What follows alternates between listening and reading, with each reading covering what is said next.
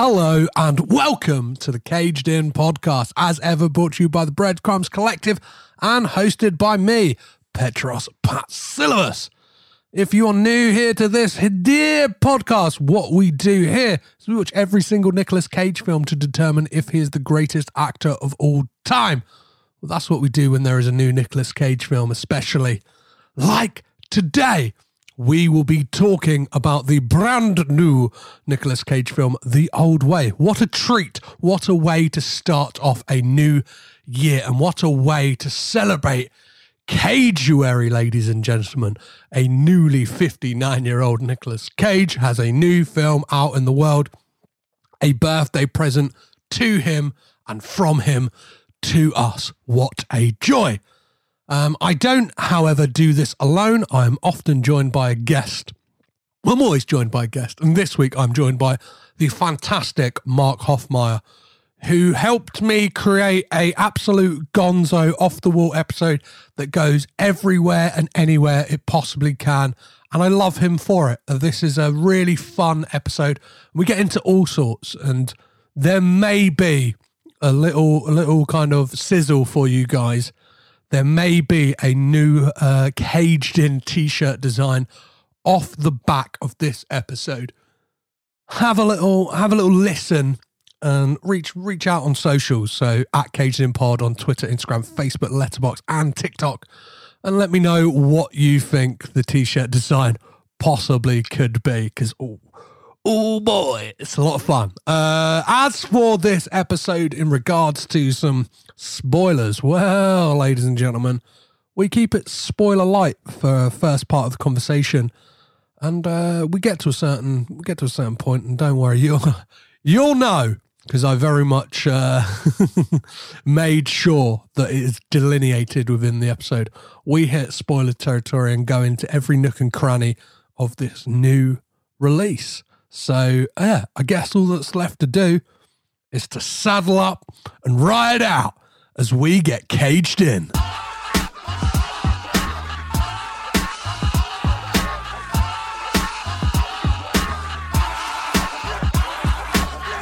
Giddy up, partners. Today we're saddling up and ensuring our six shooters are primed and ready to go as we talk about Brett Donowho's 2023 traditional Western, The Old Way.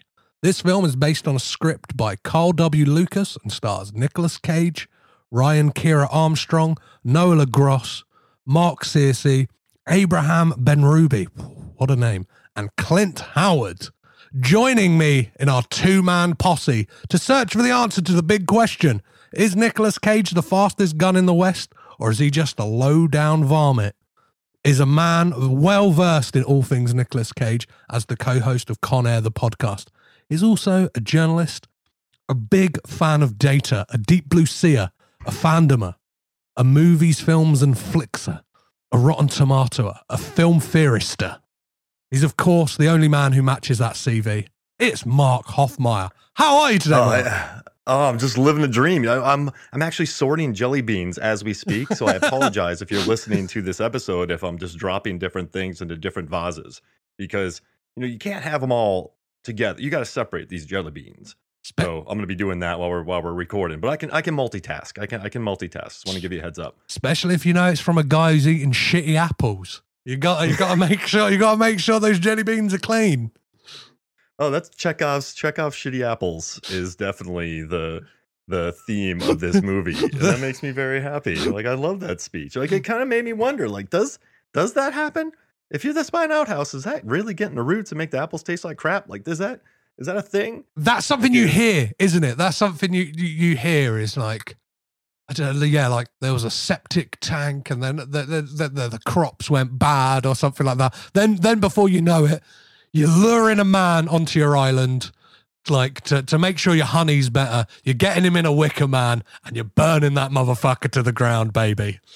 Oh gosh, you know, and you're making him run about 1.1 miles in a bear suit before you do it, which makes me so happy.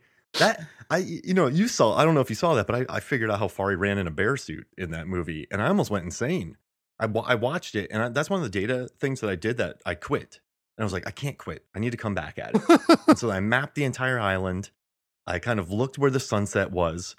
I figured out where he was in the island. Like, where is this island? And then I tracked the time and I came up with that.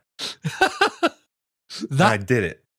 What I like you'll appreciate this as somebody who um who loves data yeah who lo- who loves data points is that is the second film in Nicolas Cage's career and I, I believe we're at four now of him commandeering a two-wheeled vehicle of someone.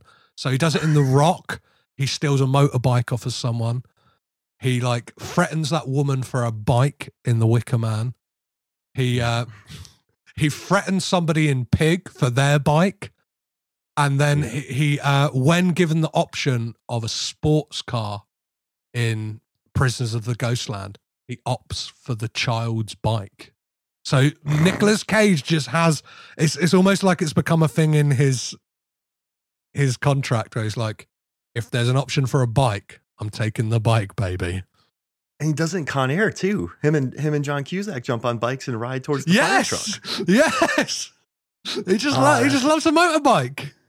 Yeah, I mean Ghost Rider. He's always like he's like almost he could probably match Tom Cruise now as far as motorcycling. That's my next data article. Who does motorcycles better, Nick Cage or Tom Cruise? Yes, please. Uh, And- uh, Or two wheeled vehicles. I don't see Tom Cruise riding a bicycle though. no, no. I reckon he's above a bicycle, unless it's like, unless he's like riding some bike around a loop de loop, like into the sun. Do you know what I mean? Like, then, like, unless he's doing something where it's like, I could die. I could die on this bike. Like, uh, he's not doing it. I, you know what? I don't want to see Tom Cruise ride a bicycle. I, you know, I've just decided that now. I think he's the least last person I'd want to watch ride a bicycle. Yeah. I don't know why. You need Tom Cruise. He's either he's either on two feet or he's in a, in, a, in an automobile or like a motorbike. Like Mhm. we're not having we're not having those and i don't think he would look good on a on a bicycle either because i think then you would kind of see how tall he is in i don't Yeah. know like you would like even more so it would, i reckon it would be the same kind of weird that it is to see kermit the frog ride a bike yeah, exactly. I mean, yeah, I, mean, I guess if he's in an ET remake and he plays the kid, and then he has to jump again with the alien in it, like that, could- maybe over like a, a crevasse. i i No, I don't even want to. Mm. I don't want to see that either. tom cruise I, I, you know tom I don't wanna cruise do it. yeah tom cruise i reckon is going to age just one day. He's going to age like a banana. Do you know what i mean? Like he's kind of he's looked youthful for ages. He's going to he's to age like a banana and one day. He's going to look like et just overnight. Like it'll be perfect to play et he'll be in that basket. You don't have to see him ride a bike. He's sixty. i, I It's unbelievable. it's, What's, I, it makes me tired watching him. i spoke to my just- parents recently like and i said to them like how old do you reckon tom cruise is and they were like they were like making guesses and i was like older. And they were like what? It's like older. Like, they're like 50 it was older. 55 older. And they're like my mum immediately went it's surgery. It's surgery that's done it. I was like no no. I don't think surgery can make you like can help you to jump out of a plane. Like i was like, I was like that's just like that's having a personal trainer and a nutritionist on hand 24 7 for the past like 40 years Lots of B vitamins. yeah I yeah, don't yeah. know why it's B vitamins, but I feel like he, they, I feel like he does B vitamins. I And- feel like they help him. And Stay phaetons as well right they they they, they help is it, is it Yeah. phaetons or are they getting rid of the phaetons I don't I don't know how the phaetons work I don't know and I feel like we're, by just mentioning that word we're now put on a list mark I do apologize for bringing you bringing Back you away, back away, back away. Hey, I want to pitch something to you. Uh, Well, I uh, I was talking about this on Con Air the podcast, but I noticed that movies that feature Nick Cage being a dad and really badly for his children, because you know in this one he's a killer. Yes. Color Out of Space, you know what happens. Con Air, his daughter doesn't see him. Raising Arizona, they steal a kid. Family Man, he's like, I don't want a family. And then he goes and gets a family. Cruise is his parent, like all the kids are like, Man, you're not a good dad. Mom and dad, come on now. Like, pay the ghost. Uh oh. Trespass, kick ass, knowing, a score to settle, we'll, we'll talk about. World Trade Center, like he's a dad in that. Like Weatherman, his kids are okay. Face Off, oof. And then like Frozen Ground, he has a kid, but he's a detective. And like Inconceivable, he gets stalked. Like you don't want to be the child of of a Nick Cage character in a movie because he's in jail, you're in trouble, Yeah. you get kidnapped. Like it's don't you know you get you a space meteor comes down from space, turns you into like a llama, that's like all gooey. Like he's got to stay out of this stuff, y'all. Like just Nick Cage. Is I'm sure he's a great dad, but in movies, you don't want to be his kid. well, is the outlier of that Connor? Because he's doing Well, everything. met him. He's doing everything to get back to her. That's true. That's Was it- and he- he- I mean, Ju- July he, he murders 14th. a guy. Yeah, he's like. "Ju- July fourteenth is your birthday. I'll be home on July fourteenth. Put put put a ribbon round the old oak tree. and get some lemonade. And you know, he kills a serial killer in a crouch fight to get a bunny back. He picks up the bunny in a gutter. He, you know, and he even stays on the plane because what would my daughter think if if she knew I left a friend in need? Like he, I- he's a good dad. She's just never met him. I love that in Stolen, a film also directed by Simon West. The the the thing he's bringing to his daughter is a bunny as well. He Yeah. brings her a bunny, and I'm like, I think I'm one of the only people who watch that film going like. Yes, we're getting a call back to Con Air, baby. The team is back together. And also, the only thing I think about though, when I think about Stolen, is Josh Lucas's Ah. hair. yes. Josh Lucas, who is like the kind of twisted third brother of the Grubers. Do you know what I mean? It's like if if, Yeah. if if Hans and Simon had a brother, it would be John. it would it, he- he's like a mixture of those two and um uh Tom Noonan's character in Last Action Hero. this is the classes. Everything that happened in Stolen's gone, except for Josh Lucas in a car yelling with a wig, and you're just like, what? My my brain, I, I don't know—I kind of felt like the gears in my head slowed down He's- when I saw that scene. He's one of my white whales to get on this podcast because I I undeniably love that like love that performance. Like, I'm a, I'm a big defender of that film. Like I've and I, I I know there is a certain person listening. Hello, Liam Dempsey, um, who watched that movie on my recommendation because I went, oh, it's great, I love it, and like was like, you are insane, like that you enjoyed that film. I was like. Hey, I'm I'm I'm Nicolas Cage peeled at this point. Do you know what I mean? I've I've drank the Kool Aid. I'm I'm kind of I'm down with it, and it's like it's fun. I mean, we have an understanding of Cage too. You know, I watched all 100 of his movies to see which ones he wore a sleeveless shirt in. So, I mean, we understand Cage. And I think, like this movie, when he does one of these direct to DVD movies, they wildly different character, like in, in uh, what's the word, quality. Mm. But you still know what you're like. You really have to adjust your expectations for a direct to streaming DVD or Blu ray Cage film. Yeah. And so when you can separate those from from like his higher best output, and you can kind of look at okay, there's a color out of space for every color in s- outer space in Mandy, there's like an inconceivable and a Grand Isle, but then there occasionally there's like a stolen or like what the old way that are somewhere in the middle that are mm-hmm. kind of fun. Yeah. and it's I, I- yeah, it, you really have to. You're right. You kind of have to warp your sense of thinking when it comes to his output from the 2010s. And like, you, you, does that make sense? Well, yeah, I, kinda I, to- I kind yeah. of I kind of have to look at it through two lenses as well. It's like detach the Nicolas Cage element because I've got to a point now on this podcast where it's like him doing stuff will be I'll, I'll see like small victories in it. Do you know what I mean? I'll be like, oh, it's Nick Cage getting to do this in a movie. It's Nick Cage getting to do that. But then I have to also put on my objective hat. It's like, how does this like rank or just rate as a, a movie in itself, not a Nicolas Cage movie. I think that's kind of trying to differentiate the two. Um, and I guess Yeah, I, I need to. bad. You've watched all hundred Nicolas Cage movies, so I guess you're you're primed to answer this question, Mark. Are you a Nicolas Cage fan? Yeah. I, I listen. I don't like boring. I really mm-hmm. don't. I think, and listen, I understand modern filmmaking. I understand cable network television. You do have to stick to formulas, and that's what makes bank.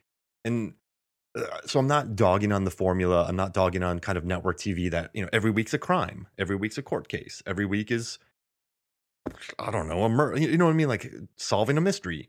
Every week is home renovation. Mhm. So like I get that you need that pattern, and I think a lot of actors are very safe. You know, there's like a Dwayne Johnson who's very safe. There are actors who are very safe. Mm-hmm. But Nick Cage, man, like he'll pop up at a Mandy, and then he'll cop, pop up in Color Out of Space doing that accent. Mm. He'll just show up in Grand Isle with that shirt, Uh, he he just like he'll do a Deadfall, then he'll do like a weird sequel to Deadfall, and then he'll pop up in Mom and Dad and just go Gonzo. But then he'll jump into a pig where it's incredibly melon like the, it's just it's loaded with melancholy and it's quiet and, And- it's reserved and it's powerful. and he's the only person who can play that role right because it's like there's so much of like a, a meta element to it of like somebody who used to have this like oomph and power in like their industry like robin does in uh in like the chef in like the kind of chef Mhm. world and like cage kind of knows that that thing of being on top do you know what i mean if you look back to 19 he's probably thinking right when he was chefing it was 1997 do you know what I mean? Like that, that, that, that for me, that, that's it. It- It's 1997. I've got Patricia Arquette on my arm. I've got two of the biggest movies ever coming out that year, and now, Huge. Now, like I've, I've gone through that kind of wilderness period, which very much is that 2010s, and obviously there are some truffles within that wilderness that, that we managed to find, right? Like Joe, Joe is like an absolute Oh, absolute, beautiful. yeah, like gem. And you know his physicality and Joe, like he's he got real kind of beefed up in that movie, and he had a very physical, very physical presence. But then in other movies where he sort of shows up wearing a Henley, and which are the ones that are lowest rated. If he wears a Henley, like stay away. But then he's very he seems sort of out of shape and kind of puffy and Mm. and not into it. But then he'll pop up again in a Mandy where he's like beefed up and with a chainsaw fighting people, and it's just this really. And then he'll go to unbearable weight of massive talent and argue about loafers with Pedro Pascal.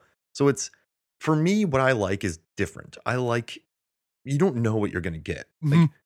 I mean, he'll uh, he and what Sion Sono in, in Prisoners of the Ghostland was a natural fit when I heard about Mhm. it.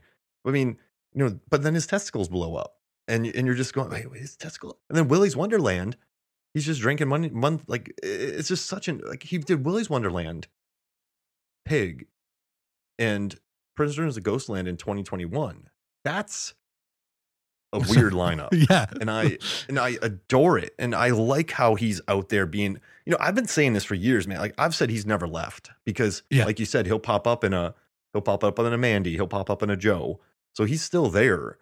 But I just like that output. And that's why I'm a big fan of his because I feel like there's just this I don't know. There's sometimes his performances, and he'll admit it too. He'll try a character and it doesn't work. Mhm. But I like watching that. I like actors and directors swing, like The Happening by M. Night. Dude, I'll watch that every day.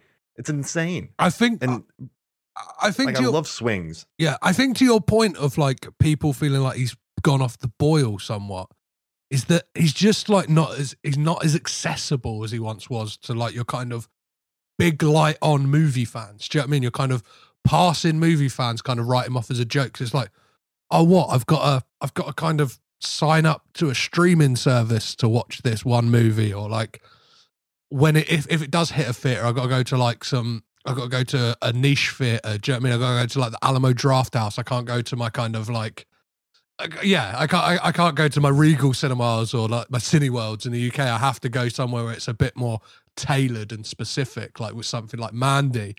Whereas like what's exciting now is like with the unbearable weight of massive talent and like Renfield coming out this year is like they're both movies that you know. Well, unbearable weight of massive talent multiplex, multiplex, there's multiplex money behind that. So like, there is like a sense of pride for like, for, for, for, I think like ardent fans like me. Is like I get to I get to have that feeling of like, and I did it with unbearable weight of talent, and I might be slightly insane with this, and I'll, I will definitely do it with Renfield. Is I will I will go watch it like maybe a couple of times in the cinema, and just kind of sit at the back and soak in the crowd reaction. Do you know what I mean? Like almost like you know, like when you hear these stories of like movie directors, like Yeah. going like, "Yeah, I, I snuck into the, on. I snuck into the theater to see like what, what everyone's what, what the what the vibe was in the audience." So it's like I feel like that's I don't know, somewhat my duty of doing this podcast is not just trying to figure out what like of yeah what the the the general vibe and consensus of cages at any given moment as well. That's awesome. And I think one of my favorite theater experiences the last 10 years, I was, I, I, I don't know what it was, but I had, a, I had a day off. I don't even know why I had a day off because I never have days off. But I was like, oh, I guess I could maybe go see a movie or something. Mm-hmm. And I looked online and Mandy was showing in a theater for one night. And I saw it that day. I was like, mm-hmm. I'm going to go see Mandy. So I went and saw it on a huge screen, five people in the theater.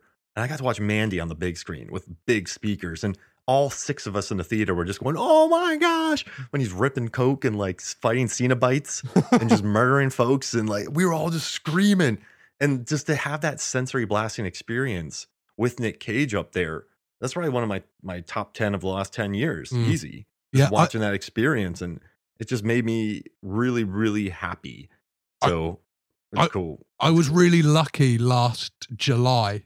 I got to intro a Nicolas Cage triple bill at the Prince Charles Cinema in London.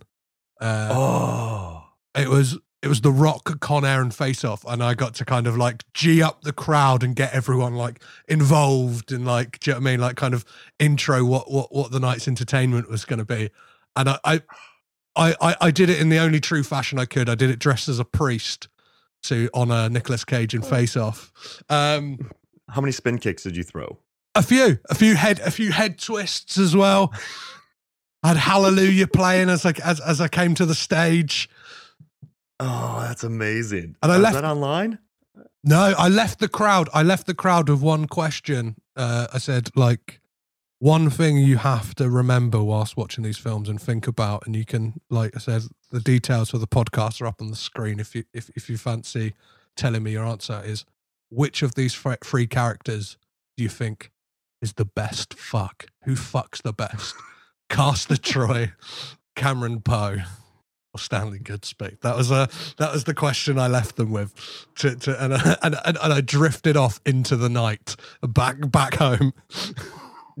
I feel like you just flew home after that. You were on such a high. Yeah, yeah. People Well, look by and like, well, I uh, you, were you screaming, "I'm a vampire" on the way home? Were you Well- screaming that? You saying about being on a high? I went out to a department store and had so much confidence in myself. I bought a pair of white jeans. That's I could never do. I've never been in a spot in my life where I'd buy white jeans, so I can't even imagine the confidence you had. I had Wow. uh, so much adrenaline. I thought, you know what? These are these are Levi's. They're on sale from like ninety pound to thirty pounds. I was like, they're my size. I'm buying them, baby. How they work? You have you worn them? Yeah, I've worn them. Yeah, yeah. I, I, I've been told I look like a sailor or like a uh, like a French painter. I was like, oh yeah, I kind of, I, I dig that. I dig that vibe. Ah, yeah. You got more. Con- I I admire that. You have a lot more confidence than I do. Yeah, I couldn't pull that off. Just not eating hot dogs. Do you know what I mean? Or like, I'm, I've, I've got a very weird stance when I eat. I'm very leant over to the front as I do it, and kind of like this. and to your point oh of man, to your point of Mandy as well, and we'll, we'll move on after this. I just need to. I I yeah, what was it? Not last year. you gotta keep me on track, man, because I won't. I'll I'll jump off track. It would have been. It would have been. It would have been. It would have been two years ago now. I went to a Nicolas Cage all nighter at the aforementioned Prince Charles Cinema, which was a wild experience. So it was The Rock, Con Air, Face Off, um, Drive Angry, and then the night was capped off with Mandy. So it started at nine p.m. and ended at nine a.m. So imagine watching Mandy at 7 a.m. having been up all night. I mean, that's perfect. That sounds amazing. There were there was somebody I spoke to. I did like a special episode on this uh, back in the back catalogue, kind of talking about that experience with people who were there. And it was one guy's first experience of Mandy, and he said like, I genuinely felt like I was high and like I was hallucinating. Like I could see figures moving like down the down the aisles, even though they weren't. And I was like, that's the experience you want with Mandy. Oh, yeah. It? Ripping up chainsaws in the theater. I mean, Mhm. you know, Drive Angry is fun. I don't think a lot of people that that's a dirty, nasty, Yeah, grimy. That's like a. It's a very effective, nasty little movie. You got you that got a, like- you, you got a sex scene shootout, right? He like he, do, he doesn't he doesn't even stop pumping whilst like like blowing people away. It's disgusting, but fun. Yeah, he loves escaping from things, doesn't he, Mhm. Cage? Like he uh you know, face off, he's in that prison. Raising Arizona, he's running away from things. He escapes hell. Oh, Yeah, it makes me happy. It makes yeah, that movie's gnar- that movie's a lot more gnarly than I thought. It's dirtier than I thought. I think it threw a lot of people for a loop. yeah. That movie. Yeah, because that's that's a grime fest. yeah. It's, it's one of the it's one of the screenwriters. Well, yeah, it's a screenwriter of Jason X. Like Todd Farmer knows what he's I, I love that movie. Yeah, so, Oh, so do I. This sucks on so many levels. Doesn't, she say that when she's getting Yeah. sucked out of the thing? Oh man, wait, it takes a lot more than that to kill an old dog. Yep, that'll do it. Oh, what a be- Ah, I love Jason X. Yeah, Uh, yeah. We need Jason versus Nick Cage or Mandy or no Red versus. we, Jason. we, we, we, we, we need the kind of red and uh, ash team up. That would that that would be great. Like those two, those two versus Freddy versus Jason. they'd kill him. It wouldn't. Like I would, I would feel bad for Freddy and Jason. I really would. I would get out of there, guys. Run. Like they would become the heroes. the. Imagine seeing Cage and Bruce Campbell like like cheersing with a couple of chainsaws. Like that's that that that's what you want to see, right? And if somebody's listening can like draw some fan art of that, that's all I Like, want. Have you read Make Love, the Bruce, the Bruce Campbell way? Have you read that? book? No, no, no. So he he wrote a nonfiction book, or no, a fiction book, where he he gets cast by Mike Nichols to be in this pretentious movie with Richard Gere and Renee Zellweger. Ah, he turns it into a total B movie, like it never gets released. and then he finds a bootleg of it years later, and he just totally turns like he just he just wrecks the entire film because he puts his B movie sensibilities into it. So as much I'm worried uh, that worries me because it would if they could blend the tones of Evil Dead 2, Bubba Ho-Tep, and Mandy, that would be wonderful. But I feel like Bruce Campbell curses some things sometimes, and I love him. Mhm. But I don't know if I'd want to watch a bad movie with those two. Yes. Yeah, yeah, yeah, yeah. That's a that's a gamble because my expectations would be through the roof for that. I don't know. We should. I still want it. Let's do it. Yeah. Make it. Mandy. Mandy dead. Wait, dead Mandy. No. Red. Evil Red. Oh, We'll get there. evil red. Yes, please. And if anyone, yeah, if as I said, if anyone, could, if anyone can draw that, please draw it, and I will seriously consider it as a as a full back tattoo. That would be. Please, please. I'll, I'll just put it on my my um like my pec. I won't do a full back, but I'll I'll cover some skin with it. I will. Perfect. So, so you told us about a great experience of seeing a Nick Cage movie, but what would have been the first Nick Cage movie you would have seen, Mark? So I'm all right. So I'm I'm a little old. I'm 40, uh, uh, and I think it was it was early 90s for me, and I think it had to have been like a Trapped in Paradise or a Guarding Tess. You know, I watched Leaving Las Vegas when it came out. So you know, when I was young, I was watching all the art. Like I, I bought tickets for Time Cop. I think when I was 11, and I just they sold it to me. Like I was watching The Crow, Natural Born Killers, Kids, like all those movies. So it, I, I had no limits on what I watched. I you know I saw his three action films in the theater. But I, uh, thinking back to it, you know I didn't watch Valley Girl till later. I didn't really find out about a lot of his 80s stuff until probably like the 2010s. So for me, yeah, it was like the the guarding Tesses, the Trapped in Paradise, the It Could Happen to You, Mhm. Nick Cage. And and so when he jumped into being you know, the rock, and then when he got jacked for Con Air, it was a weird world for me. I was, Yeah. I was like, wait, like is that the dude from Guarding Tess? Like what's what's happening here? Because I think I was 15 when that movie came out, Con Air. So yeah, that was- those that was kind of like my first thing. I really think it was like the Guarding Tesses of the world. I knew Cage as being like the surly, angry guy who wasn't exactly an action hero. That was my first experience with him. Well, there was a point, I think, in the kind of late eighties, early nineties, where he could have gone any direction, right? Like it kind of like, it kind Uh, like because I, I remember hearing there was car there was like news of like casting what if of Nick Cage could have been the Jeff Daniels role in Dumb and Dumber, Oh no. and it's like. Well, a lot of people have that reaction, but if you kind of look at like Jeff Daniels like beforehand, like him and Cage were kind of doing a lot of those everyman roles. Like you mentioned, like it, could, it could happen to you, like Moonstruck to some degree. Honeymoon in Vegas. Yeah, and if you look at like if you look at Jeff Daniels in like Something Wild, like that that feels like a movie that Cage could have done. Like Wow. Nick Cage in Dumb and Dumber. That's nuts. Yeah, but I think I think he would have I think he would have sli because he would have just carried oh, on. He would have carried on his his co- like the comedies he'd been in. Like you think Honeymoon in Vegas is a co- like rom com, uh, Trapped in Paradise, which considering it's got what two two SNL alumni, I think Cage is the funniest one of the three because he's just a great straight bidding. man. Yeah, yeah, he's not. The bits in that movie got so old. Like, just go back to Cage and like Amos and Andrew, uh, Amos and Andy. Yeah, that one. He was pretty like he was chilling. Yeah, so you're right. He could have really could have gone anywhere too. And remember in '95 with Kiss of Death? Mhm. Like he got Little Junior Brown. I, I think I, you know what? I did watch that before Con Air, and I was kind of like, wait a second. Like, I think I don't even think I knew it was Nick Cage at the time that that was guarding Tess's Nick Cage because you know like I'm a BMF and all that kind of stuff. Like he He's bench pressing Yeah. a he's bench pressing a stripper. Do you know what I mean? Like, come on. Like, I guess you know, even just early on, I think I just loved that he could be different. And then when he did adaptation after his action run, you're like, oh, wait, oh wait, this guy can actually really act. And then he is so earnest in National Treasure. Like the guy, the guy has range. But yeah, that was my my first experience. I think it was just the guarding Tesses of the world, which is a weird first way to get in your Nick Cage.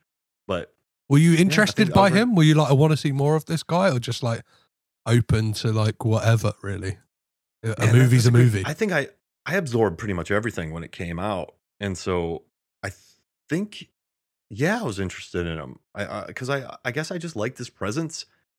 You know, I watched. I remember watching Leaving Las Vegas. I just go, man, this dude can act. Mhm. I remember the like watching. I think I went to the theater to see that, and so I was watch. I watched that.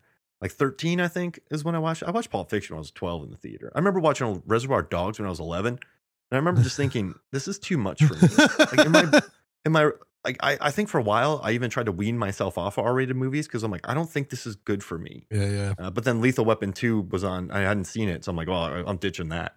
I remember doing that. But yeah, he.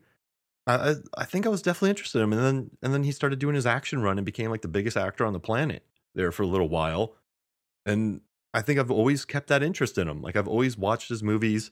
You know, I remember, dude, when Frozen Ground came out, I'm a big Cusack guy. Mhm. And so watching Cusack and Cage on screen together, like after Con Air, of course, I was like, yeah, the reunion. Like, Oh, yeah, yeah. ah. Uh, and, and I like yeah, that mean, film. They I've hardly always- have any screen time, right? They're kind of like uh, they're kind of like up ends of the spectrum. They're kind of doing their own little things.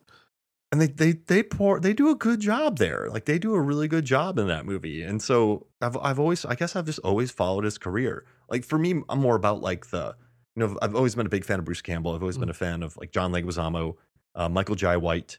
Um, I think I've always been a fan of Kurt Russell. I just think actors who don't blow up so much, I think I really lean more towards. Like I know Kurt Russell's big, but he he never had the three biggest action films on the planet back to back to back. He hasn't Yes. won an Oscar. So for me, I've always been like Michael Jai White and Black Dynamite's amazing. Why doesn't he do more work? Like I think I'm I'm like a I think for me, I'm more about the character actors type people who I wish would have blown up, who never got that big shots. But still, Cage is, you know, I I've dedicated a lot of time to Cage. So Yeah. I, I got to be a fan of his. And I think he's managed to, I don't know, create this perpetual underdog thing as well. Do you know what I mean? Like in Yeah, in like especially with the latter stage of his career where it's like people are like oh is he yeah has he fallen off like was he ever any good like that question gets like bandied about quite a lot so and I think to what we were talking about earlier, like every movie, you don't know what you're going to get with Cage. So I think he always keeps people on side for that reason. yeah. It's just because he just followed up a huge run with this movie, The Old Way, a low budget, tiny budget western that is not, you know, it, it's not a bone tomahawk. It's not a gore fest. It's not an open range. It's not any of that. It's a much different story. Mhm. So he's yeah, he'll he gives you whiplash sometimes. Yes. right. But that's what I like. Like sometimes you feel like you know what you're going to see when you go see an actor. So I, I kind of dig that. You know, the old day was not what I was expecting, uh, and I don't really go into movies with expectations either. I know people are like, "This is what I want." I think it's you have some certain amount of hubris to to expect a movie to be something, but it, it is fair to go in a movie thinking, "Okay, this will." Based on what I've seen, this will be that. But this is a lot more contemplative and a Yeah. lot, it's much more father daughter. yeah, we'll get then- we'll, we'll, we'll, we'll, Yeah. we'll- Oh, sorry, get sorry, to sorry. it. No worries. But before we Yeah. do, I must ask you, which is your favorite Nick Cage movie? okay. Oh, this is really hard. Um, so I think it comes down to Raising Arizona. I think it comes down to Mandy. Not his action trilogy, which is kind of crazy for some people to think about. But the more I spend time with Con Air, I realize how good his performance is. But for me, it's either Mandy or Raising Arizona, but I'll give it to Raising Arizona Mhm. because he's perfection with Holly Hunter. You know, his hairstyle, the whole Woody Woodpecker vibe, the whole fart gag, his whole running scene, just his this how animated he is. That's Yeah, R- Raising Arizona. he's a Tex, Arizona. he's a Tex Avery cartoon come to life, right? Yeah, It's like- exactly. And yeah. it just works for me. And it really works. I know like kind of he didn't work with the Coens again, like he, but I I just think he and Holly Hunter are so good in that movie and Mm. just the vibe of it and the cartoon cartoony vibe. So yeah, that's it right there. Raising Arizona. Yeah. That's my number one. That's- that's a- I feel good with that one. I feel good. yeah. It's- it, it's- would have been it- only way it could have been better is if his testicles blew up. that would come later. Uh, we'd have to wait till 2021 for that. The 80s weren't ready for that. Imagine at the end of Raising Arizona, the, the the biker guy just blows up his balls. Yeah. At the end of the movie. Now, now you're never gonna have children. they were wearing little Yodas and shit. Like, oh, well, they're the pajamas with little, little Yodas and shit on them. I love that line. so, so yeah, that's yeah, Raising Arizona. I feel good about that. Normally, I feel kind of I don't know, but yeah, that's it. He wears a sleeveless shirt too. The movies that feature Nicolas Cage wearing a sleeveless shirt have a much higher IMDb to and tomato meter rating than all of his other movies. there we go. So There we go. Yep. And I must ask Crit- you, Mark, is it Nick N I C or Nick N I C K? Ah, this one's tough. I, I, I, it's NIC for me. Like when I type out Nick Cage, it's Nick. I should just do Nicholas. But I have a friend on the on my podcast a lot, Nicholas Rehack on Movie Stones and Flicks. But I, I just call him Nick with a K. But I think since there's the H there, I add the K. But since there's no H in Nicholas Cage, I just go Nick and I see if that makes sense. Mhm. So yeah, I'm a, I'm a Nick. I'm trying- K guy. I'm trying. I'm trying to do the research. I'm trying to do the research here, and al- al- also try to figure out where where people believe that that that spelling came from because I've been informed. I've been informed by multiple people that it's N I C K. He preferred his preferred spelling is N I C K. Um, I tried to I tried to get Nicholas Cage an, an interview an, an interview on this podcast. I emailed his manager and I spelt it N I C and got reprimanded for it. So Whoa.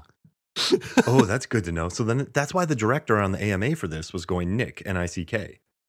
yeah, and he he he he actually answered that question. Someone went, "Why do you keep spelling it N I C K?" And he said, "Like, well, that's how he prefers. To, that's how he spells it when he spells it." Okay. So then Nick Cage, it's settled. I'll switch. I'll change my ways. It'll take a while. It'll hurt. I'll do Yeah. 50 50 for now. And then I'll do like 60 40, 70 30, 80 20, 90 10. Then I'll finally go full N I C K. Well, this doc is so old that I think all the times I spelt Nick when I when I posed you the questions, I spelt N I C because I was I I was living in the dark for so long, Mark, as well. I was I was just like you, and uh, I th- I think we're all under this like mass. I don't know. I don't know if it's like the Mandela effect where we all believe that because he's dropped the H, he's dropped the K. But I can't find anywhere where it's written NIC in any official capacity. Do you know what I mean? Like, Oh, you're right. You know what? I'm just going to say Nicolas Cage from now on. it- yeah, because it's never, it's never, it's never, it's never says like this film stars Nick Cage. It's always Nicholas Cage, or if it's a if it's a straight to VOD movie, it's Academy Award winner Nicholas Cage. Like, They love- Isle starring. Academy Yeah, I guess- winner Nicholas Cage. You don't you don't you don't say Kerr Russell like you say Kurt Russell. So everyone's just shortening Nicolas Cage's name for no reason. No, That's a weird that's a weird fact. I'm gonna start calling him Kerr Russell. Kerr Russell. Kerr Russell. Kerr Russell. Oh boy, it's Kerr Russell. Um, yeah.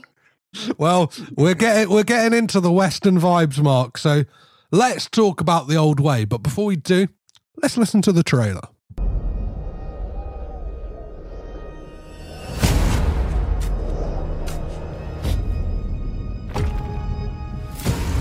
I want you to understand how good a woman your mama was.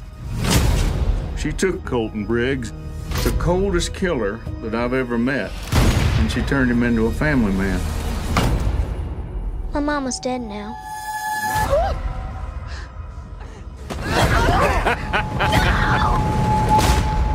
Coming in one way or another.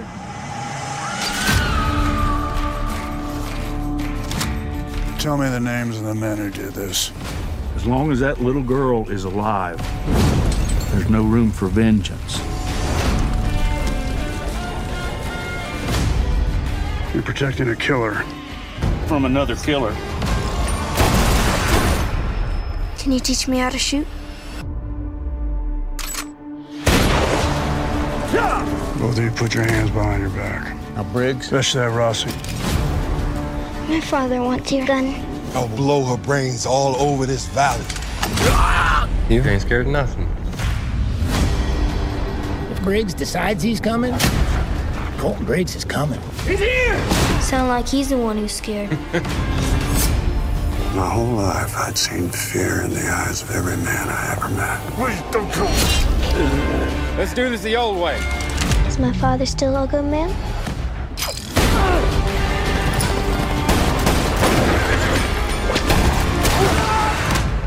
You boys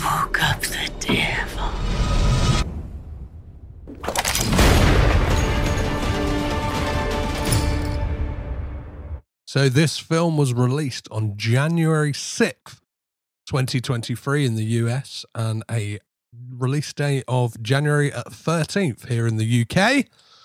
And the budget of this film is, I don't know. It is not listed anywhere I could find. And the box office for this movie is, well, it's too early to tell uh, what the box office for this is. But yeah, it's got that kind of early January release, which depending on how you look at things, can be uh, I don't know a blessing or a curse. It's kind of a bit of like kind of palate cleansing for a new year. Let's kind of get this out. I'm not sure if there was an element because a lot of the marketing for this film says Nicolas Cage's first traditional western. Were they just trying to like beat the punch on Butcher's Crossing? Do you know what I mean? Like, uh, are they, are they just trying to? Because he's got one. He's got one that I know premiered at TIFF hasn't hasn't no distribution or I don't think has been announced when that film is coming out. So I'm not sure if there's an element where they were just trying to beat that beat that to the punch and be like, no, this is the first first traditional western, underlined traditional. Yeah, and it, this marketing though worried me because whenever a gimmick is needed for the movie, when it's going Nick Cage's first western, it's not this movie's really good or this movie will knock your socks off. They're going Nick Cage in his first western. It's I get it, right? You, that's what you want to do. A lot of Cage fans want to see him in a western. Why not? But it's oh yeah, it worried me just a little bit. But I mean, releasing in January is smart. You get the Cage momentum rolling. The the Renfield commer- uh, trailer dropped, so the, his name's out in the press a lot. And then you do a mini drop on this, and I think it'll do well on VOD. I just I think it's smart because it just doesn't have much competition Yeah. right now. And you, know, his name's big enough for someone late on a January night going, Nick Cage in a Western? VOD bop. You know, Yeah. I'll buy it 15 bucks. Why not? I'll rent it for seven. Who cares? Yeah. So yeah, I think I think there's a, an intelligence to it. I think Avatar is really popular, but it's kind of winding down. Not too many big releases are coming out, so I mean, it could be a smart move for the release on this. And and plus, you want to get out. You don't want to be the second Nick Cage Western. You can't Mhm. market that. Well, The it- second, wait, the first untraditional Western that Nick Cage has ever made.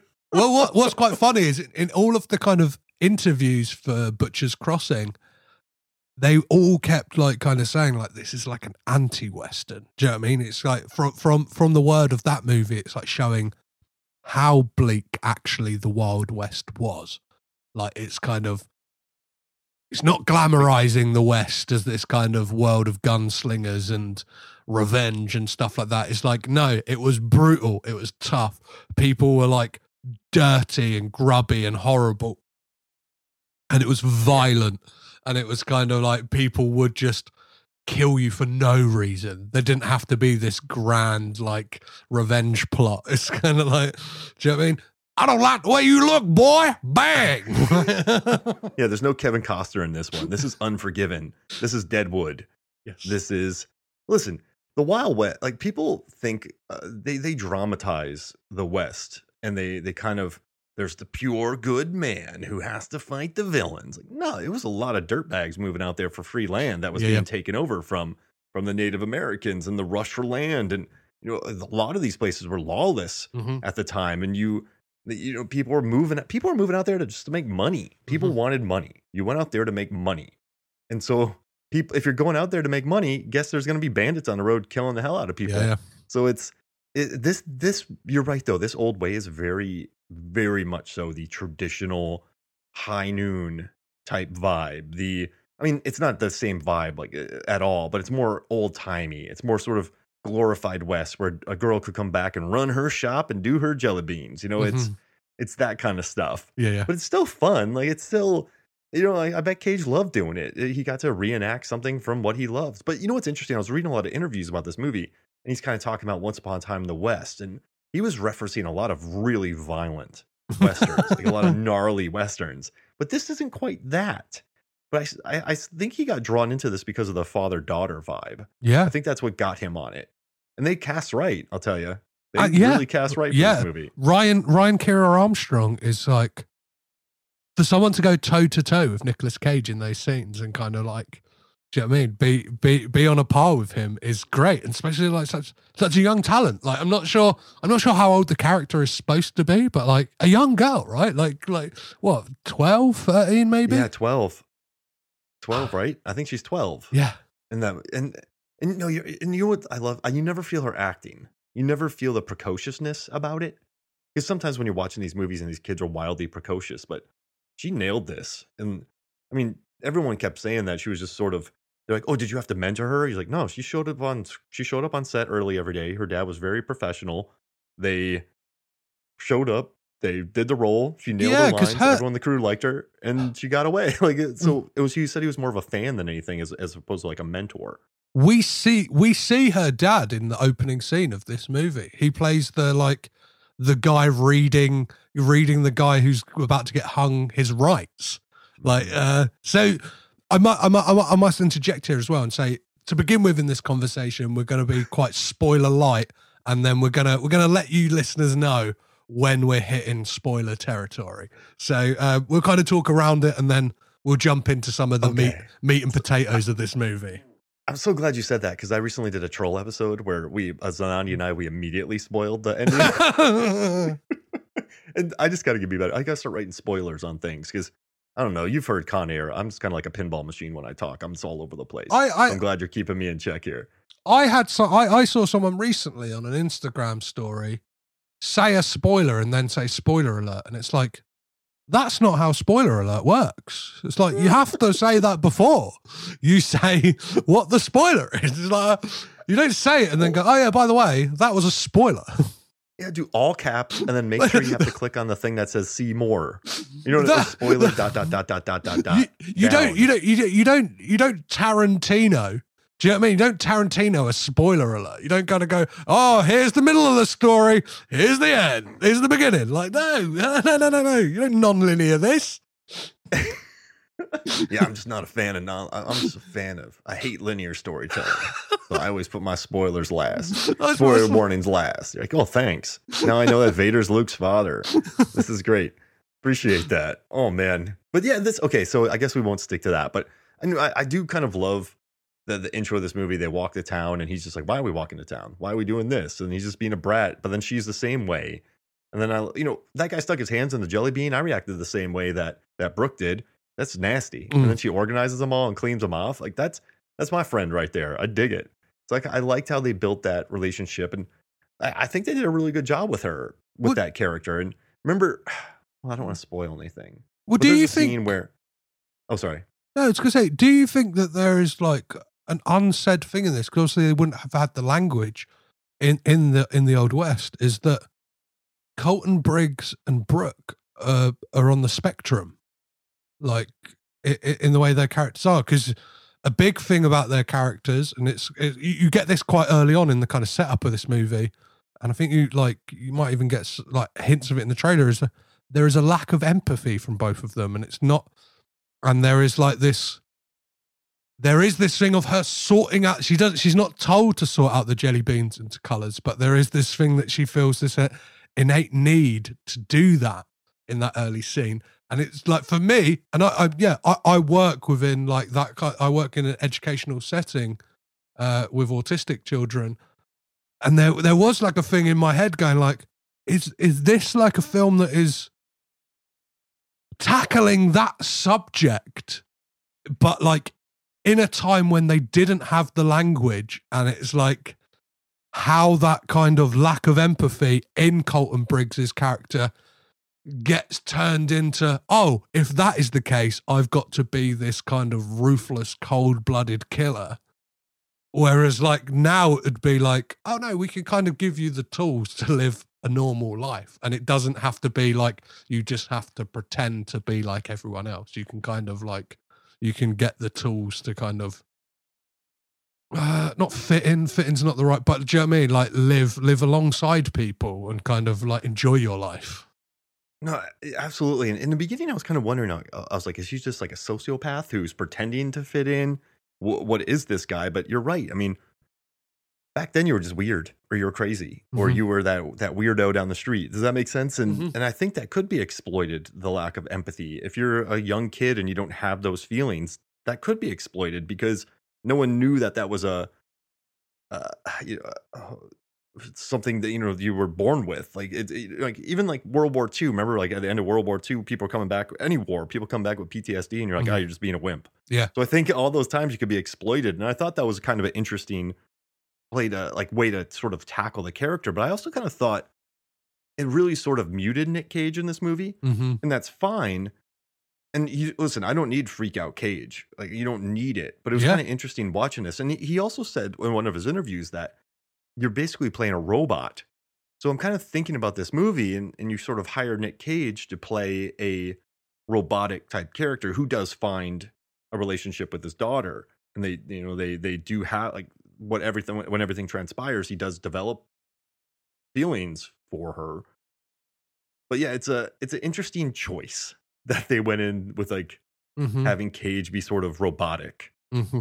and because they never really discuss it uh it was just i i understand why it- attracted cage You see, but it's like what's up you see, you see it in some of his reaction shots, right? Like when that guy's telling that story at the beginning, like kind of. I've watched this twice just to kind of like really like digest it. And there's like a the there's like the way he's looking. It's like a disdain for the guy. it is yeah And it did make me think, and I, I wanted to ask you about this, Mark. How much would you love to see a movie which is just Colton Briggs dealing with the locals shit whilst working in the general store? a prequel to clerks Yeah, yeah, like like Western clerks. western clerks i love that yeah uh, just he comes in yeah i need salt i need jelly beans i need bullets i need meat like and then just a bunch of idiots making him annoyed all day Yeah, the the, the general stop. Do you know what I mean? Like, oh, I assure you, we are open. You know, just like he writes that outside, and just eh, uh, yeah, yeah. I mean, that would be the movie. And uh, you're right, though. He did have that look of disdain on him. He just doesn't understand. Like he just just watching this guy talk. He, I, I bet you he would just be happy if the guy said salt, 20 pounds, put the money on the table. Mm-hmm. yeah, yeah, yeah. and then flour gone. Yeah, Like Uh, that. That's it, that's that's like his ideal customer right there. But yeah, it's uh, yeah. I want to see that. I want to see Clerks. I want to see a Clerks with Nicolas Cage now. That could it's work. set in the West. Oh man, general the general store. What? Wait, what was it? Shopkeeper instead of clerks? Shopkeepers? Is that what you would call it? yeah, merchant. I don't know, merchants. Merchants. yeah, but that it started out. I really liked how it started off. I, I do, and the there's a couple things that worried me though. It's the the very monologue heavy villain, But I, I thought they brought in such an eclectic group of villains. I know. Uh, sorry, uh, I know we're jumping ahead, but No, no, no. You could jump around. how do you feel about monologue villains? Sometimes they work. Like you, we've mentioned Alan Rickman earlier in this episode. I think like Hans Gruber is a great like monologue villain. Like, and sometimes like, I think when it's done well, it kind of really sells and kind of is a clever way to do exposition and kind of tell us bits and pieces about the characters or give us stuff that we need to know as an audience. But sometimes it's handled I don't know differently. Like, do you know what I mean? Like in this, and we'll we'll we'll, we'll get to some. If he wasn't so monologue certain things wouldn't happen. Do you know what I mean? Like, Yeah. Did you like James McAllister in this movie? Uh, Noah Le Gros, Le- Legros. Like, did you like that character? Did you like him as a villain? I thought he held his own. I Yeah. like his delivery. Yeah, and like what like w- one of the things I did keep thinking about the villains is apart from Clint Howard's like villain is none of them look dirty enough. Ooh. Do you know what I mean? Yeah. Like grubby. Like like they they kind of they, they they did look a bit like oh we've just we've just got this out of the costume department. Like they all seem like they needed to roll around in the mud a bit more. You, you know, that's that's actually a really good point. They did seem quite clean, but that probably comes down to the budget. Like, you probably don't Yeah, yeah, have yeah. 18 outfits, and then that grime probably takes time. Yeah, it's a good rhyme right there for the makeup department. Like, if you need more grime, Mm-hmm. it takes time. But yeah, it's yeah, they they were quite clean villains. But I I guess I dirty up them teeth. Like I never, I, ne- I like that's the thing with like period set things is I'm always I'm always brought back to the teeth. I'm like nobody would have that good teeth back then. yeah, know. Like, It's like Keira. Uh, remember Keira Knightley from the King Arthur movie Mhm. when she comes out of that rock. I think she's been under that rock for like seventy years, and then they pull her out, and her eyebrows and teeth are perfect. And you're just kind of thinking, like, what? What were they doing in there? Like, what was that rock? What was that rock working? But I, I, I guess I did like the crew because uh, I guess Clint Howard was probably my favorite because he was just saying that what everyone should be knowing the whole time, guys. we got to Yeah. go. Like, don't. Well, watch this- out, watch out, Colton Briggs. If he's gonna come, Colton Briggs is gonna come. He's a bad man. that's a choice though to cast him because that's the performance you're getting. Mhm. So it's it was kind of interesting watching this very monologue heavy villain, this very uh, uh, kind of murderous man, and then you got Clint Howard running around going, "Watch out for Clint!" How-" You know, like "Watch out, man! Colton Briggs is coming! Yeah. just shoot him!" Like it's the tone bounced a little bit uh, around when he was introduced, but like I said, I mean, keep me on edge. Like if it's all four people being super serious and clean, I think I would have been quite annoyed. Mhm. So like give me a give me a weirdo like Clint Howard in there to at least make things a little bit more interesting, Yeah, yeah, yeah. I guess. And he lands a shot too. Well, yeah. Like, oh wait, oh wait, is that a? I won't say it. I'm sorry, but uh, He, lands a shot on someone. yeah, on someone, on someone. Yeah, he, whenever he comes in, I'm, it always Well, the it way he- messes with me a little bit. the way his character is introduced, like like the first first thing that happens to him, is he gets kicked in the nuts, and it's like she kicked me, and she got me in the nuts. Like it's like this guy, and he's kind of what he's like. He almost looks like he's in. What's the outfit he's wearing? He looks like he's in like some kind of Southern, maybe, maybe he was a Southern soldier. yeah, because he's got they like the little gray. cap on. Yeah, he's got the grey. He's got the grey outfit and like the little cap and looks. I don't know. Clint Howard's got a very unique look. Do you know I mean? Like, you can't miss him. And eh, I mean, it's not blues because I know the North wore blue. So he's wearing like a Southern outfit. So he seems like maybe a prisoner of war or a murderer who got put into prison. And then he just kept the same outfit on him for years. yeah, and Pretty then clean. They do good laundry there. yeah, then you got Boots, like one of the other guys, and Big Mike are the gang. Like It's, an eclectic gang. it is, it is. You kind of got you kind of got uh, Boots, who's like the guy you could see like he's probably pushing to one day be leader of a gang, and then Big Mike's Yeah. just going along for the fun, right? He's just kind of like, what else? What else would I be doing? Do you know what I mean? I either be in a saloon playing poker right now, or I'm joining this gang. I guess I'm joining this gang. It'll be more fun. And then Boots just kind of seems to want murder. He doesn't really think about it too much. Yeah. And then James is sort of stuck with the three people he's stuck with. Yeah, yeah, yeah. Well, there's that great moment uh, with like Boots starts a like ambush before they're supposed to, and then it's him and Clint Howard, and I love Clint Howard. Where he's like, he's like on the um, Boots like on the next reload, like we're gonna run up that hill, and like Clint Howard's like, I'm out of here, man! Like I'm getting out, like I'm getting good. Uh, shooting up the scenery. Yeah. shooting at. I mean, shooting at Nick Searcy. I mean, justified Nick Searcy's popping up in this movie to to add something to that ambush. And we haven't talked about this yet, but it it, it does lean into sort of Mandy territory again with the whole sort of fridging of the spouse. That's not that's not a spoiler, is it? Because they show it in a trailer. no, that is that is Yeah. that is the setup for this. That's the Yeah. first twenty minutes of this movie.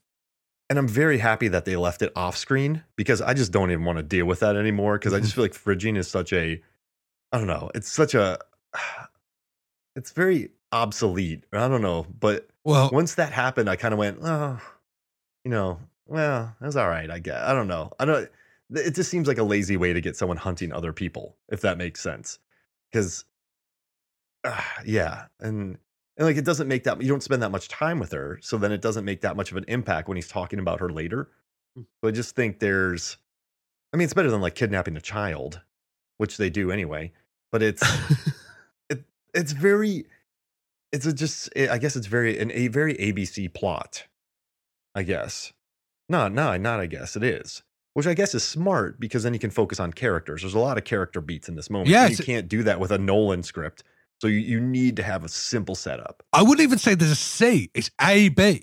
Do you know what I mean? It's Yeah. like A to B. There's no like there's no C about it. It's kind of like we get the we get we we get the dead spouse at the beginning. We go on the revenge mission. Like that's it. Like there's no like kind of I don't know, in other movies you would get like some kind of like turmoil in the middle, something happening. They come across like something that do you know what I mean? Like, I don't know, someone caught in a river, and it's like that thing of like, does the character save them? Like, does the character let them go? I guess we kind of get that when they come across the ambush. We get we Mhm. get an element of that, but like, yeah, it's very contained, very like minimal cast in this. It's kind of like we get we get Cage, we get um Ryan Kiera Armstrong, we get the wife, we get the gang, we get the marshals, and then everyone else, and we, and we get the guy talking about shitty apples. Like, but then like you don't yeah, you don't really get like that's it. Do you know what I mean? You it. Yeah, there's there's no there's no uh, you know they're they're on and then there's some other villains they have to deal with who steal their horse and then they have to go get, get their horse back. Uh, you know, it's there's nothing there. It's just sort of the journey. And but that's smart though because I think that the screenwriter just wanted uh, I mean, the whole point of this movie is father daughter. Mhm. So I guess if you you keep adding those twists and turns, that's more budget, that's more days. And they were shooting in Montana in the middle of nowhere. You have a rainstorm that sucks up a lot of Yeah. money, and they didn't have a lot of money, so they probably just had to keep it as as minimal as possible. And then you know you you once you keep it as minimal, you have that cool speech by the campfire. Mhm. You have the the I mean that's kind of the highlight of the movie, I would say, aside from the jelly beans. Yeah, aside from that, that's probably the highlight of the movie. And then, well, actually, my favorite part in the movie is the the wife has been killed. Nick Cage goes up into his house and into the, his house. He climbs up some stairs and he takes a shotgun and he points it at his daughter. And is, wasn't she like, put that down? Or like, Oh, Mama wouldn't be happy yeah. about that. Like, yeah, Yeah. Mama will be happy you pointing that gun at me. that, that's amazing. And she says it so flat, and then it stymies him. You can see that moment. That's when the movie's at its best. When when Brooke, that's surprising right there. She's sort of playing a very precocious, true grit s character, but much more like we said, and and the director said on the spectrum. Like she's very doesn't feel that empathy for characters. But I loved her response to him. She wasn't afraid, and that shook him. And uh, that's that's my favorite moment Yeah, it's, of the movie. I, it's the personality. Well, it's the kind of rage he's in before, right? Because he's kind of gone to his lockbox of like, almost like his his John Wick like stash of like, this is this is the old life. I'm like, I'm getting the old life. It's not as dramatic as John Wick. He's not breaking through a floor. He's just literally pulling a box out from underneath a desk. Like, oh yeah, here it is. The old guns and the old the old, the old duster jacket. Um, and he doesn't even old Henry it, where old Henry puts his stuff under at least I think a furnace, and then Mhm. you have to kind of dig in the back. Have you seen old Henry? no, no, no, no. Tim Blake Nelson. You need trust me, trust me. I'll, I'll be I'll be checking it out. It'll, it'll it's it's another western. It'll change your life. Everyone listening, go watch Old Henry, Yeah, we're big and then go watch The Old Way, and then go watch what's another movie with old old with M Night Shyamalan. and then gro- no that no there's I don't know what else is old. We'll stick with those three. Yeah, do those three. Triple Bell, perfect, perfect. the old way, old Henry, and old. That'd be very confusing for people. Yeah, it'd be Western, Western. What the fuck is this? That's a perfect triple header right yeah, there. exactly. actually. That's what you need. May- may- Maybe Oh, man. sandwich, maybe sandwich old in the middle.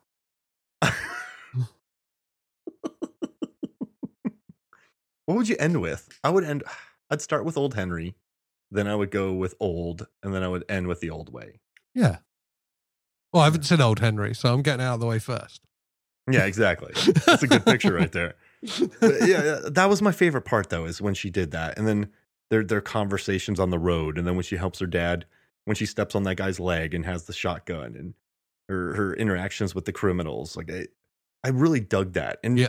man, like that was Ryan Kiera Armstrong. She really does nail it, but she comes from TV. She's done American Horror Story. She's been Mhm. working for a while, so we're kind of talking about her like a child actor, but she's a pro, and you can tell in this movie. And there's been, you know, I, you know, for a second I thought she was in the Conjuring movies because I feel like there's some really strong kid actors in the Mhm. Conjuring movies, but she's Yeah. not. But then I, I looked up her CV and she's been at it for a minute. So yeah, what she brought to this movie was probably my favorite part. Like Cage is fine, but I think the person who steals this movie is easily like Ryan Kiera Armstrong. I kind of think this is her movie, and I Yeah. think Noah Le Gros Le Gros does some interesting things too. And I think I. I think Cage knows it's her movie as well, right? Mhm. And like I think He's a- that that that's a consummate professional, right? Of being like, I'm just kind of I'm kind of getting bums on seats and kind of bit of window dressing for this movie. I'm kind of like the intrigue, but then the kind of meat and potatoes of it really is this performance and this girl's arc and story and what it what it means to be the daughter of someone like this? Because like i think i think another title for this movie is life lessons with colton briggs. And we'll get to we'll we'll we'll get to in spoiler territory soon and we'll get to some of those life lessons because i've i've written them down. I've i've kind of written each each life lesson he kind of gives her throughout the movie. Um Oh, I love it. And he, you know, he's also a very unselfish actor if you think about it. Let's go back to Con Air, John Malkovich and and Steve Buscemi, Linus Roache and Mandy. You know, Joe is that is the kids movie, Tye Sheridan. mhm. So he I think one thing about what what Nick Cage realizes too is how to work in an ensemble. Yeah.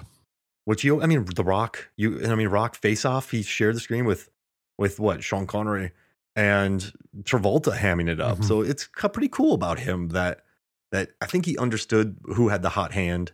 He let it happen. I think he just had fun with it. Look at like even even talking about like working with a ch- like a like a child uh, uh, actor. You look at Kick-Ass. Like he really he really lets Chloe Grace Moretz shine in that, and is kind of the perfect kind of like the one two. To, do you know what I mean? He's like the kind of counterpoint to it, and like really lets her kind of shine in it. Yeah, and his introduction in that movie was perfect when he when he shoots her, but just his real Adam West of it all. This makes me so happy. Yeah, he's I you know I don't think about that uh, often enough. He he does not mind an ensemble, and I, I Mhm. dig that about him here. And he does see he works well with kids. He does good kid work. I mean, he's not like I think like Robbie Downey Jr. might be like the pinnacle of working with kids because he's amazing in with that. But nah, Cage, he's solid with this with this Ryan Kiera Armstrong. I dig it. It's I think when I think about this movie in the future, it's going to be that scene in the bunkhouse. It's going to be Clint Howard running all over the place, and then a certain line about the old way, which I kind of appreciate. But Yeah, I don't know. What, what, quick question for you. I know we're gonna. Oh, we'll do it later. We'll do it later. I saw Yeah, your yeah. Well, So, let's yeah. let let let's move in to some spoiler territory, you darn it, varmint. Let's do this. Uh, so yeah, let's really get into the nuts and bolts of this, Mark, and kind of uh, work our way through it. And I don't know, like, what are some of the kind of you you, mentioned those, those more poignant scenes that you really enjoyed. What do you think are some of the like action beats in this? So we get that like opening opening kind of action set piece. What what it- what, what do you make of that? Were you kind of what were you anticipating? Like what was the I don't know. What, how, with the shootout in the beginning. yeah, yeah, yeah, yeah.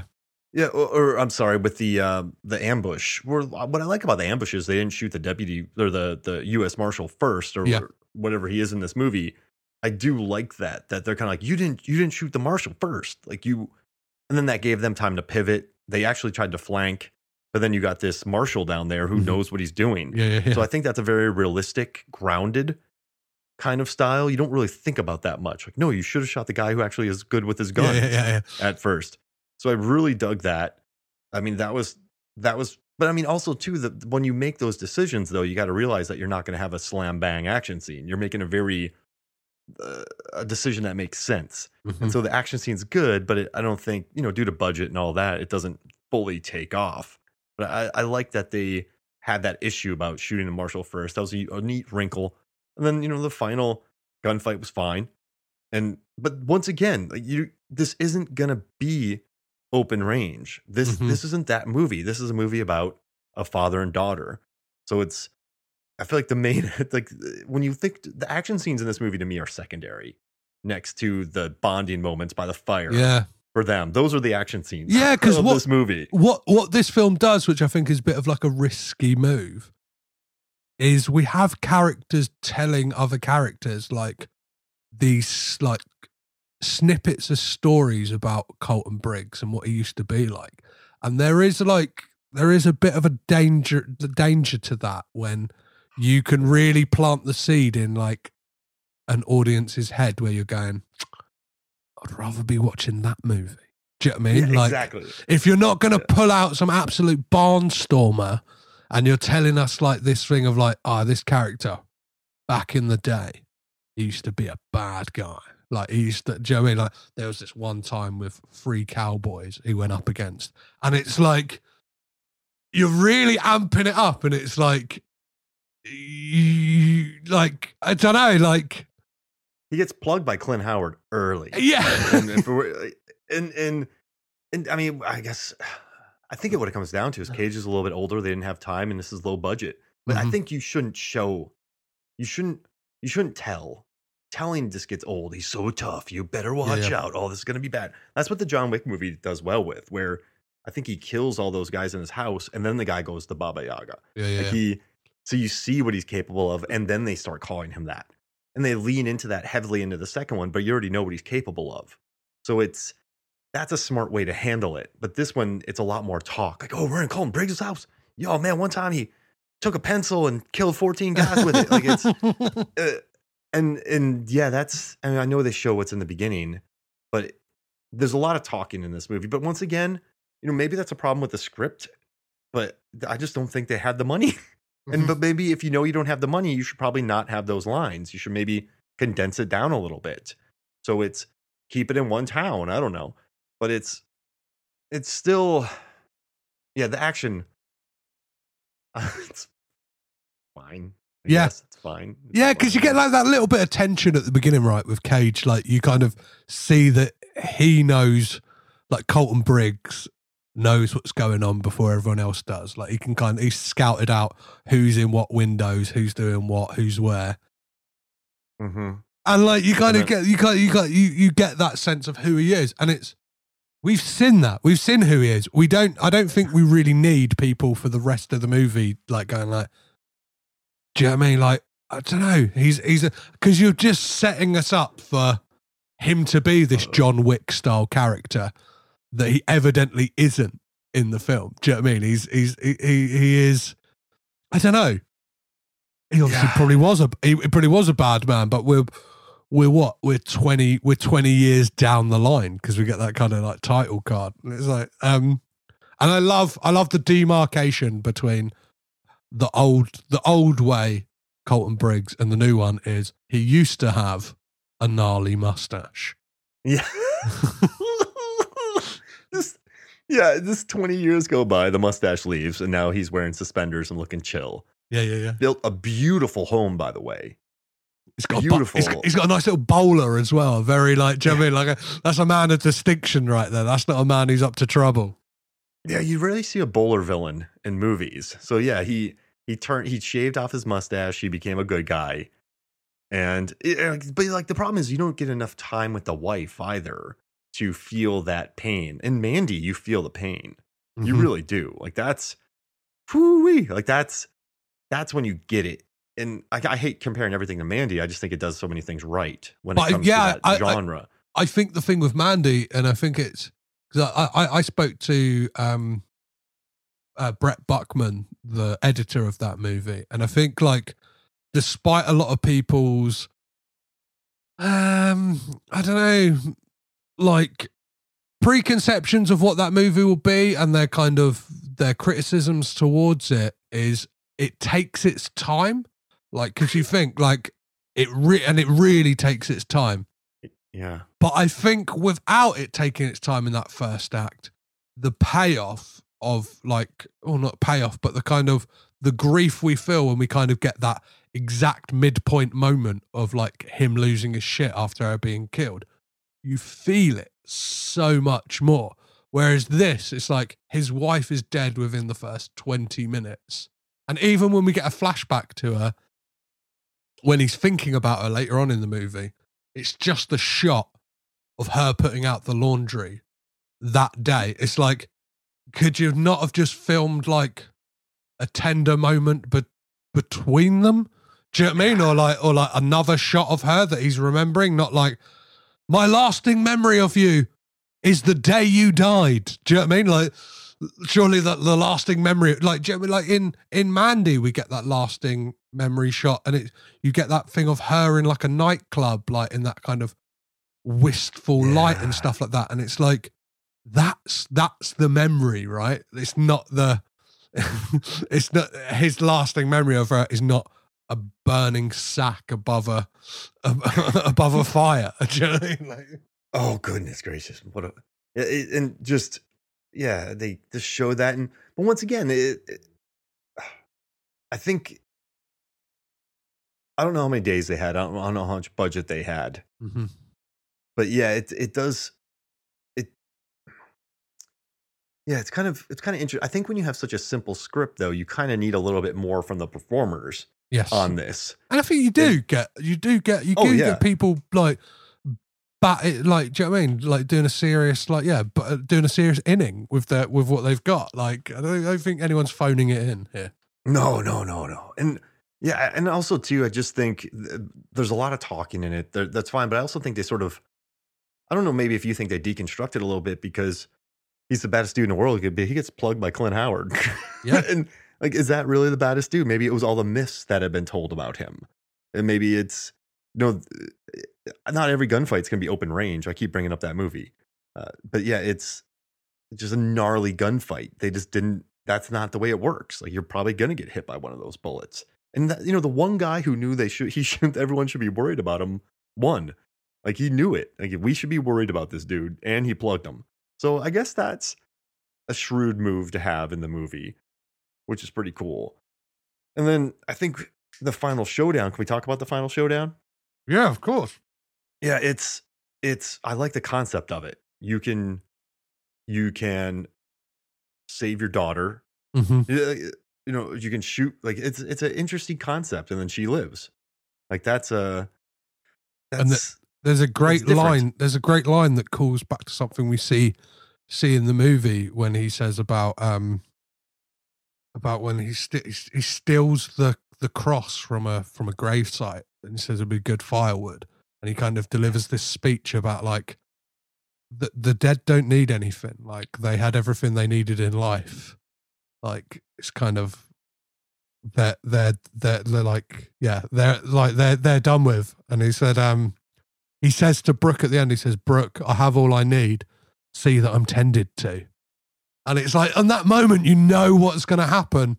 But it's like, ah, it's that great kind of like poetry of like pulling back to what what he said earlier, like these kind of it's kind of like pearls of wisdom and these life lessons that he kind of teaches uh, throughout the movie, and there there there are quite a lot of them, right? There's like it's kind of every scene with those two is is him kind of espousing some wisdom to her about how to get get along in life, and some of it like some of it might be for the good, some of it might be for the bad, some of it like, but yeah, the things he teaches her. So let's let's go through these life lessons. But Mark. he understands her. Once he understands her, then he's like, crap, now I got to start helping her deal with the real world. Like, this is what I have to do. So that's, I don't know, that's a smart idea and I dig it. Yeah, because he, he gives like the yeah the first the first life lesson I've written down here is he gives her that speech about to fit into this world you're gonna have to pretend to be like these people. Whether it's like Mhm. you got to pretend to cry, you got to pretend to laugh at their jokes. You've just got to, Yeah. And that, sorry, that- I'm interrupting you, but I'm seeing that scene in my head and it's making me happy. Yeah, and it's like, and what I love is her like, not the actresses acting, the character's terrible acting of crying, where she's going, "Where, where, my baby, my baby," and it's like she just can't get it. She just can't tap into that human feeling of like being able to actually mimic someone because you just don't have the the back something there in the bank to draw upon it's like well i've never felt like that how can i how can i do it do you know what i mean it's like it's like someone going hey mark speak russian now like like i don't know Oh, man. I couldn't do it. exactly if you I, got even if I would try, it would sound horribly. I would just try to do like, uh, if he dies, he dies. Something from Drago from Rocky Four. That's about it. Yeah, and, and Yeah. end up doing a peter stormare everyone's favorite everyone's favorite russian who's swedish From Armageddon. Yeah. Yeah, yeah, yeah. He's like the go-to Russian, even though he's from Sweden. Even when he did his Satan in Constantine, he sounded Russian, which I know. it's like, wait, why? I've I, yeah. I, I've always had the idea for a podcast. Every episode would be really short. It'd be called "I can't believe he's not Russian." Be like, can you believe that Peter Stormare is not Russian? They go, no, I can't believe it. Episode ended. There we go. Next episode. Dolph Lundgren, he played Russians in a couple. What's with Swedish people playing Russian? yeah, they love it. Wait, the guy in John Wick was, he's not Russian either. He was Swedish. Yeah, Wait. You know what's funny? The director of Nobody, he's Russian and he made sure to cast actual Russians amazing. because he's like, if I, when I go back to Russia, they're just going to make fun of me because like you cast no Russians in a movie about Russians. So he went Russian heavy on Nobody just to make sure that there was a couple Russians Yeah, in the I'm- movie, not a bunch of Swedes. I'm gonna be put in a gulag otherwise. Has has Skarsgård have the Skarsgårds ever played Russians? I don't know. No, they've kind of cornered the market of just playing weirdos, haven't they? Yeah, that's true. Harrison Ford and Liam Neeson played Russians, right? In K nineteen, The Widowmaker. That's Irish and Amer- uh, like you know American. Sean Connery was a Russian in Hunt for Red October, wasn't he? Oh, so many Russians. Was it Sean, Sean Connery? Da, da. yeah, yeah, yeah, yeah. Nostrovia.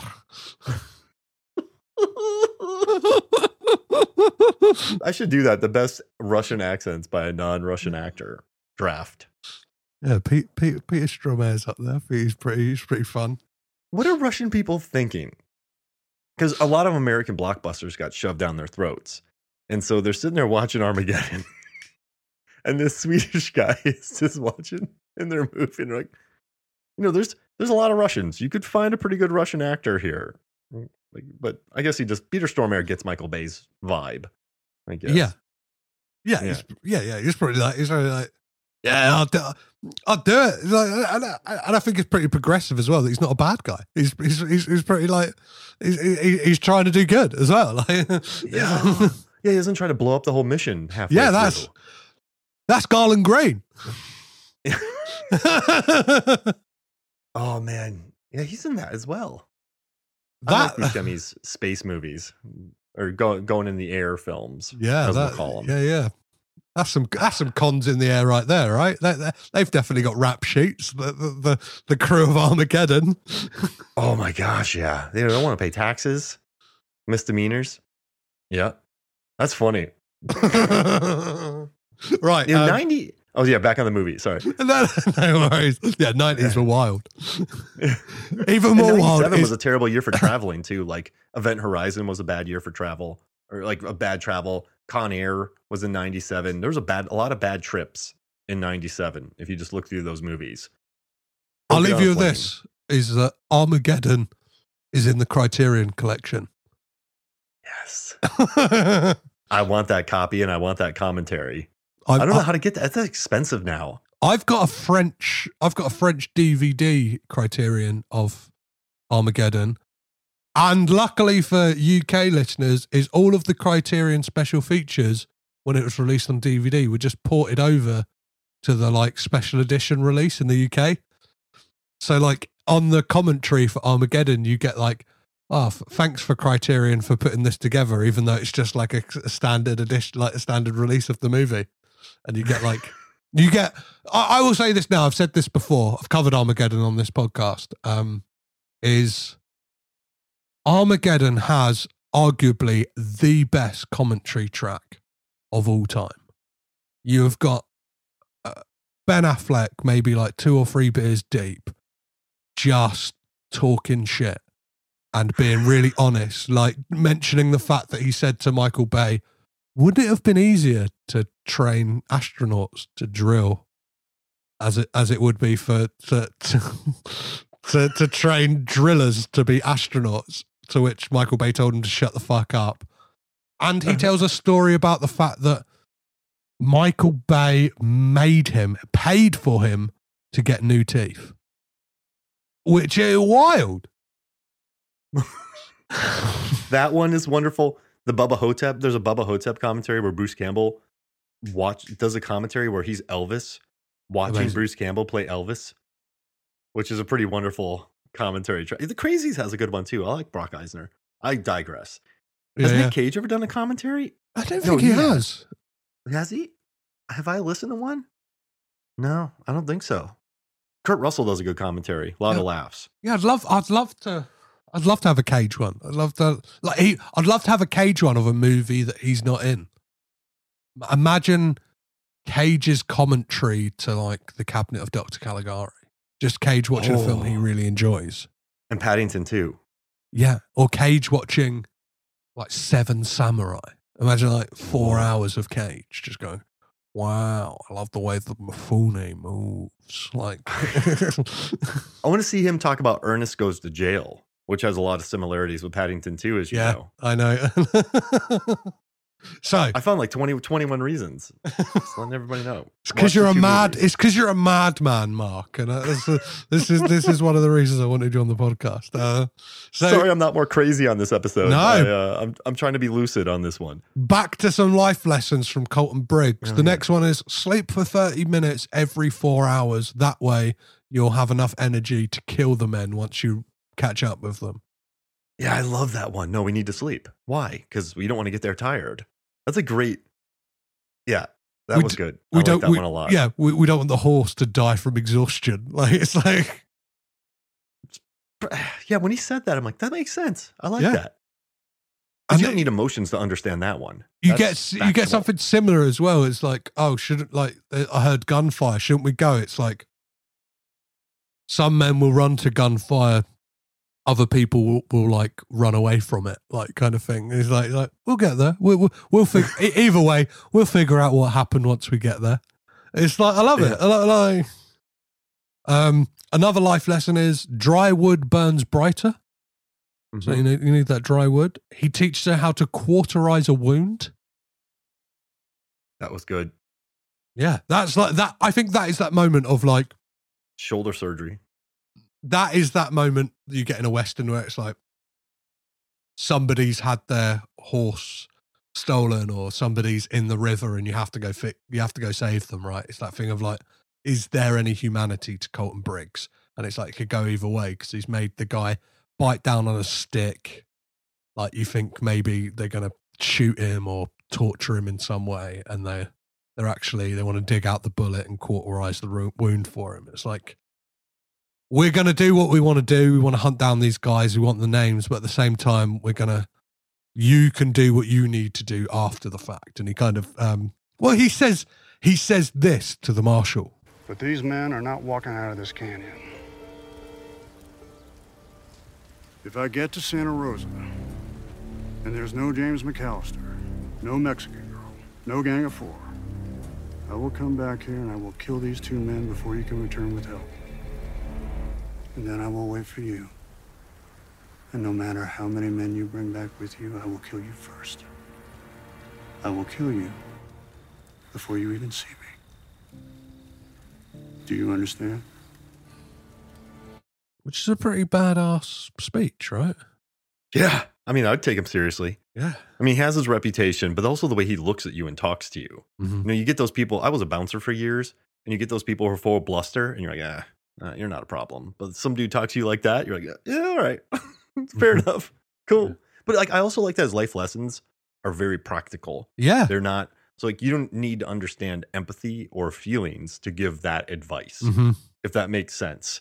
And I, I think that works well. That's written well into the character, so I dig that. Well, the one that burgeons on feeling, I don't know. I get no. I guess this is really practical as well. Is the dead don't need anything? Is a is a, is a life lesson he teaches her, and then he teaches her to shoot a gun, which like it's something like like that's the thing, and like it had me thinking. I've never fired a gun, but like it's that thing of I I, I kept trying to think of it. Like where he says, "Don't pull the trigger, squeeze it," and it's like Yeah. yeah, you, you you're trying to you're trying to take away that ricochet at the same time, You're trying to push back on it as well. It's like, yeah, that guy, you can kind of, I don't know, you can see the way his mind works, and it is this practical mind, and you can see he's very, um, I don't like, what is it? Uh, he's very like effect driven. Do you know what I mean? Like, he's very like, it's like, th- this As a leads to researcher, I love it.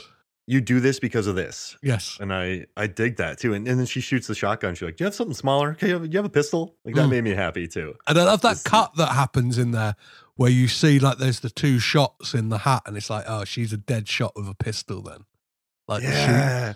See, that's the best storytelling when, you, when they show, hmm they don't tell because you see it and you're like, "Oh, okay, cool." And then you know, I know she talks to him like that. She's like, "Mama wouldn't be happy with you pointing a gun at me." Like that's good. Like that's that's when the movie's at its best. I think is when Mhm. it shows you those things and has those moments. But I, yeah, I love those little holes in the hat. That was a good touch. Yeah, we get we get the great again a little life lesson how to scout out a town, and you get it with him telling her the plan with the plan happening, which again is great kind of filmmaking. You kind of get it in like heist movies a lot and stuff like that, or like kind of think about like the oceans movies where you'll get them like talking through the plan, but like the filmmaker is showing us the plan going ahead, and like obviously it goes in this case goes wrong, and we get to we get to that great thing of Chekhov's shitty apple tree, right? Oh man, and then just check out Shitty Apple Tree, and then they just look at her saddle. I'm like, oh yeah, we know you. We saw you walking into town. That was, it wasn't the best plan by Hmm. Colton Briggs. Do you like the name Colton Briggs? I do. Colton Briggs. Colton Briggs, summer. yeah. This summer, Colton Briggs. This Does- summer, It does sound like a Briggs country and western like singer. Do you know what I mean? Like what? If, what's better, Colton Briggs or Briggs Colton? Colton Briggs. Br- Briggs Colton sounds like I I'm trying to think what This summer, Briggs Colton is Briggs Colton. It sounds like a place. Do you know what I mean? Like yeah, Briggs Colton. Briggs Colton. Like, do you know what I mean? Where you go? Briggs Colton. We're going down to Albion. Briggs Colton, okay? We're gonna find some. Uh, we're gonna we, we, we're gonna find some people who want want to join join our posse, and we're gonna he- heading over to Tennessee, okay? We're gonna go to Briggs Colton and recruit Colton Briggs. there it is. Yep. Yeah, You, Briggs. you did it. Briggs Yeah, Colton. Briggs Colton's a town. Yeah. Briggs Colton. United. Briggs. Ryan Reynolds buys it. Does another documentary. yeah. Wild, wild, wild. Hearing him and Rob McElhenney try and pronounce like British places. Do you know what I mean? okay, guys. It's like We're gonna go down to Briggs Colton. we're gonna go down to Glastonbury, like okay, Glastonbury. yeah, fucking. I I know nothing about football, so I don't think Glastonbury have a, have a formidable team that Wrexham are going to be playing anytime soon. Well, they just got to watch out for Briggs Colton. Other than Yeah. that, they'll be fine. They'll yeah, be good. exactly. Yeah, I Uh, know I, I interrupted there, but yeah, Colton Briggs, Colton Briggs, and it just seems seems like a like a Patrick Swayze name from the '80s. This Yeah. summer, Patrick Swayze's Colton Briggs. Yeah. He can dance. He can fight. He can drive a truck. He can This summer, he can rip your throat Swayze. out. yeah, like Mind Fury. That's the name of the movie. Um, Mind Fury. trying to I what see that now. Sorry. No worries. Um, so we Have you seen mentioned Steel Dawn with with Patrick Swayze? no. So it's a really cheap sci-fi knockoff, but they didn't have time to train him how to fight, so they knew he knew how to dance from Dirty Dancing. so a lot of his fighting is just very like balletic Oh, type moves, amazing. very dancerly sword fights. But he gets punched once in the movie, and I swear it's a real punch. It's one of the greatest all-time punches of cinema. So just watch the beginning of it. He fights some sand people, and watch just watch the beginning of uh, Steel Dawn. Oh, that's that, that's queued up. That's queued up. Uh, so you talk talk about Colton Briggs, and we talked about earlier about the fact that to differentiate between old Colton Briggs and new Colton Briggs with a mustache. Who who wears a mustache better in this film? Is it Nicolas Cage or Nick Searcy? Who's who's Oh, Nick the Searcy. Nick Searcy. That the mustache in the beginning wears him. Yes. Like I tell people, mustaches only work when like you have to wear the mustache. The mustache can't wear you. Yeah, you don't men- I- you don't mention the mustache. Do you know what I mean? Like, I think if you if you're too self conscious about it, you're going like, I don't know, you're kind of pushing out the top lip a little bit. You're kind of being like, mm, it's the mustache. Whereas if if you just got a mustache, you're just like living your life. Like people look, you're like, hey, it's me. Like, I, yeah. hey, I watched Top Gun too. I watched Top Gun Maverick. I had a mustache for a bit, like, Yeah. and I just wore Miles that shit. I just wore that Yeah. shit. Like Miles Teller wears it. You see like it, you wouldn't double take that mustache. But when you see that mustache on Nick Cage in this, that's a double taker. You're like, oh, that doesn't feel right." That Well, you're looking for the don't know. glue as well, right? You're looking for the glue on that tash. Yeah, I mean, listen, he he's had better mustaches in the past. Like I think Raising Arizona is a, is a perfect one. Perfect stash. Like that's a great mustache. Deadfall, kick ass. He has a great mustache. Mhm. I and, think mu- he- and mustache extensions as well in that. I think he knows how to wear a stash. In the trust, he has a decent stash. I just think this one doesn't do it for me. This one doesn't do it. So I'm giving it to Nick Searcy. Oh yeah, that mustache in uh, the, the trust is great. That's one of those hidden gems in that in that kind of in that doldrum of kind of straight to VOD stuff. Like It's a gnarly movie. yeah, It's a mean movie. I I have said I've said this on Twitter a lot, and I'll say this on the podcast just in case it, it falls upon his ears. I've always said to to Elijah Wood that if he comes on this podcast to talk about that film, I will do a Tabasco lemon live on the podcast in front of Elijah Wood. Oh, we got to get him. Yeah, it's got it's got to happen, right? We've got to have like he's a guy who's worked with Cage in front of and behind the camera. He produced Mandy and Color Out of Space, so he's probably got a lot of Cage stories. I love what he's doing too out there with with you know the draft house and pu- pumping out some. And I also like that movie. What was that movie he was in where he's that weird little guy who shows up to his dad's house that he hasn't seen in years? Come to daddy. He's good in that one. Yeah, yeah, Yeah, that one's funny. yeah. And he's going to be in season two of Yellow Jackets as like a kind of uh, counterpart to Christina Ricci's character. So it's like oh, he's going to play a little weirdo in that as well. It's like him and him and Daniel Radcliffe have kind of done the best thing with post massive franchise entertainment. Have gone, you know what? I'm going to do whatever the fuck I want. Like Daniel Radcliffe's like, I'm going to play a farting corpse. Jet ski. Yeah, yeah. I'm gonna play. I'm gonna play. I'm gonna, I'm gonna- play literally the figment of a of a mentally ill man's imagination for, in a movie, and and I'm gonna play. I'm gonna play Weird Al Yankovic.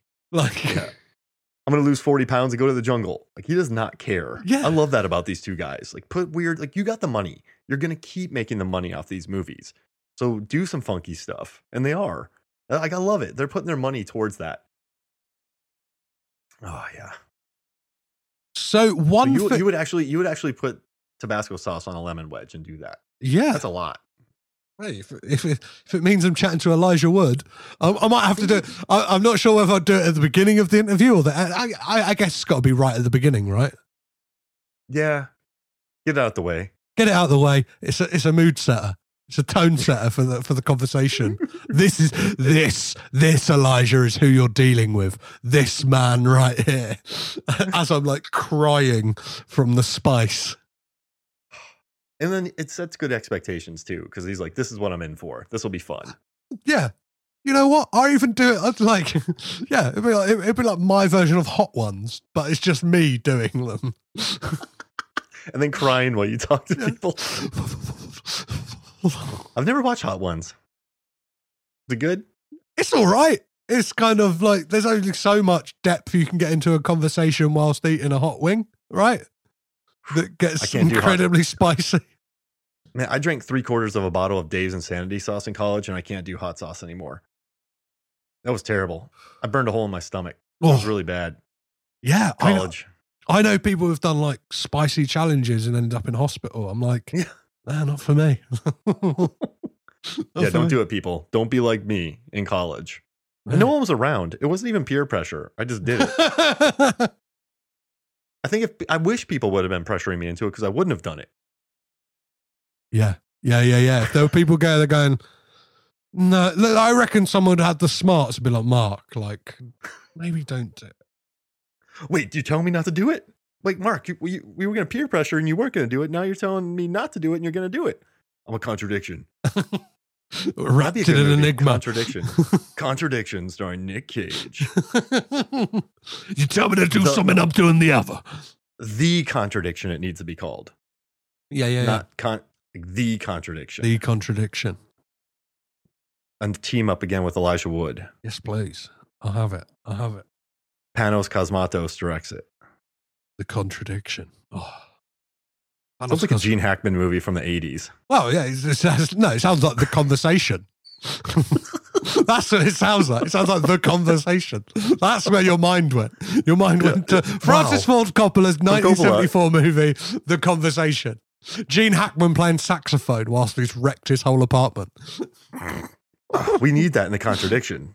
Yeah. But like uh two two saxophones with both of them wrecking their apartment. a remake of the conversation called The Contradiction, Oh, directed by Roman Coppola. imagine, like, imagine for a second the conversation with Nicolas Cage as the Gene Hackman role and Elijah Wood as the John Cazale role. Oh, perfect. We need it. We need it. The Contradiction. You can get 2025. is, is Robert Duvall in that film? He is, isn't he? He's the he's the like he's the manager of the company. That can be Peter Weller. I know that Panos Cosmatos likes him. Yeah. Um, Linus Roache needs to pop up. Linus Roache can be the um can be the Harrison Ford character. Yeah. We got it. This is it. There you The go. And then you've got you've got you've got uh, Andrea Riseborough back as um, Harry Caul's like girlfriend that he goes to see. There you go. There we go. The the the, the contradiction. It's it's the conversation for the twenty first why not just call it the conversation? Why not? Because we because we wanted to call it the contradiction. yeah, yeah, yeah. Of course, of course. Uh, well, But it's a conversation. Well, it's a contradiction. Do it, Coppola. the conversation. One thing that can be said about that film is it has a fantastic score by David Shire, and one thing that can be said about Old Way is Andrew Morgan Smith's score. is an absolute barnstormer. The music Mhm. to this film is fantastic. Very good music. And you know what's interesting too? It, it never it didn't hit me too hard. You know, I was watching a movie called Dark Blue the other day with with Kurt Russell, and the score just took me out of the movie. It's like mm-hmm. like no, no. But yeah, the old way when it, it never took me out of it. I think it plays very complimentary to it. I dug it. And it hits when it needs to hit. It's a good score. It is. I think a good score, you know, for me, I feel like a good score hits you maybe like the third time you watch it. And I mean, there are, exa- you know, Last of Mohicans, I think, hit the first time I watched it. Two Towers did for sure. But there are movies, I think, where you realize the score later. and you kind of like escape from you know like I don't know a lot of Carpenter stuff. I realize later, and it kind of hits. So yeah, no, I dig it. I mean, listen, this is a good production. These people know what they're doing. Yeah, yeah, yeah. And I think it's really interesting that the the director was quite candid on a recent like Reddit AMA, like um about this film. Is somebody asked him, and I think they were being quite sniffy, like in their kind of question, and he handled it really well because they asked him about like, oh, your like previous films. Like I've noticed you've done one of the the string of like Bruce Willis straight to VOD movies, and like basically kind of slagged off his career up until this point. And he kind of said, "Yeah, I've I've done movies in the past to pay the bills." Yeah, and He he's like, this was the first one he liked, right? This is the first "This and he actually this and liked. one other, yeah, this and one other movie is like that have kind of had a personal connection to him." I think he's mentioned the fact that he has daughters, so I imagine like Three. there is, yeah, he's got three daughters, so that he's going to have some, some like, do you know what I mean? There's going to be a through line with this movie of like, oh, that's something that I kind of want to speak to. And I like that. Like, I like, I, I, I sincerely hope that there's some sincerity and honesty to saying that. Do you know what I mean? Like, there's a cynical part of me, and I would think that, like, oh, he's just saying that to sell this movie. Do you know what I mean? Like, oh, all the other ones have been shit, but no, this one I really like. But it's like, you don't have to say that. Do you know what I mean? You don't have to say Yeah. like some of the movies I've done are shit. Like, and I, I, I can hold my hands up to it. And like, I'm sure if Nicolas Cage, like, if you sat him down, he would say, yeah, kind of, I did need to pay some bills then. And I think he has said that. Do you know what I mean? He's like, I got in some financial straits and I had to just make some movies. I show up on set for two weeks. I make a mill. Yeah. Get over yourself. Like that's easy money. Yeah, I'm gonna do it. I, can't got dinosaur skulls to pay off. Do you know what I mean? Like, and, and listen, the director loves this movie. It's it's not made up. You you know, uh, I think you see press tours sometimes where you just know that people aren't that into the movie, but this director loves it. Like he is, he got Nick Cage for a western. I think he got a really good performance out of his child, his kid actor, which he you know he was he saw like 500 auditions. As soon as he saw her, as he said, he left the restaurant he was in and was like, that's her. We got her." Yeah. So I think he's very proud of this movie. I, I yeah, I mean, and also too, if if he didn't wasn't influenced by his daughters, there wouldn't be so many scenes in this movie where they're talking about crosses, they're talking about surgery, they're talking about crying. Yeah. There's a lot in here for a father daughter. So I don't think he's bluffing when he says that, if that makes sense. You can tell he really liked this movie and he, he really enjoyed making it, I think. And 100%. yeah, I mean, that I feel nothing but earnestness when he talks about that. Yeah, that's a really no, that's a really great point about like, and I, I I think there is a sincerity and an earnestness to this movie that kind of.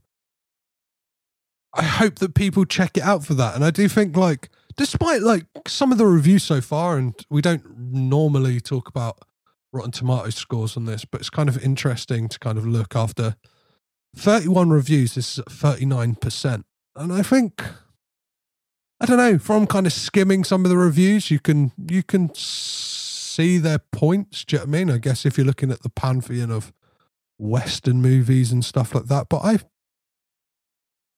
I think in general, like this is yeah this this fits the mold of the traditional Western, and it kind of it does it in a a fun way. It's not it's not breaking it's not breaking what the Western is. It's not trying to reinvent the wheel. It's kind of let's just get the posse together and ride out for one last time kind of thing. And it's kind of it, it, it's it's fun in that respect.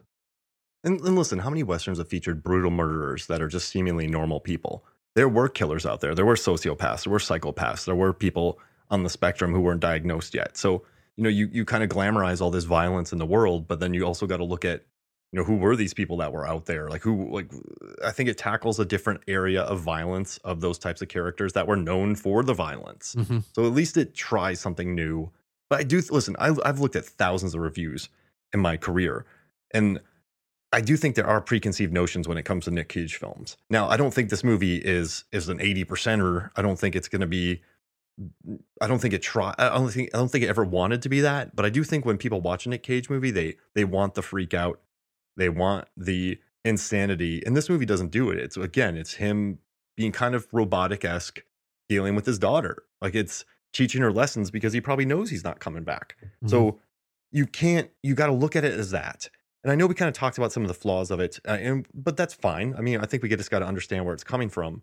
But I, I do think, yeah. I mean, I enjoyed it. There's enough there to enjoy. I would put it firmly and like like eh, you know one end is is his worst D, directed DVD like US Indianapolis or USS Indianapolis all those kind of movies and then Mandy like this this would lean more cl- towards Mandy than it would some of Yeah. his other stuff and just Yeah. because of the supporting cast in this and some of the ideas so yeah that's yeah but I think if this movie be, ever jumped above 60 I'd be a little shocked because Mhm. it's a little too chill it's Well, it's, cu- it's currently got an 89 audience score.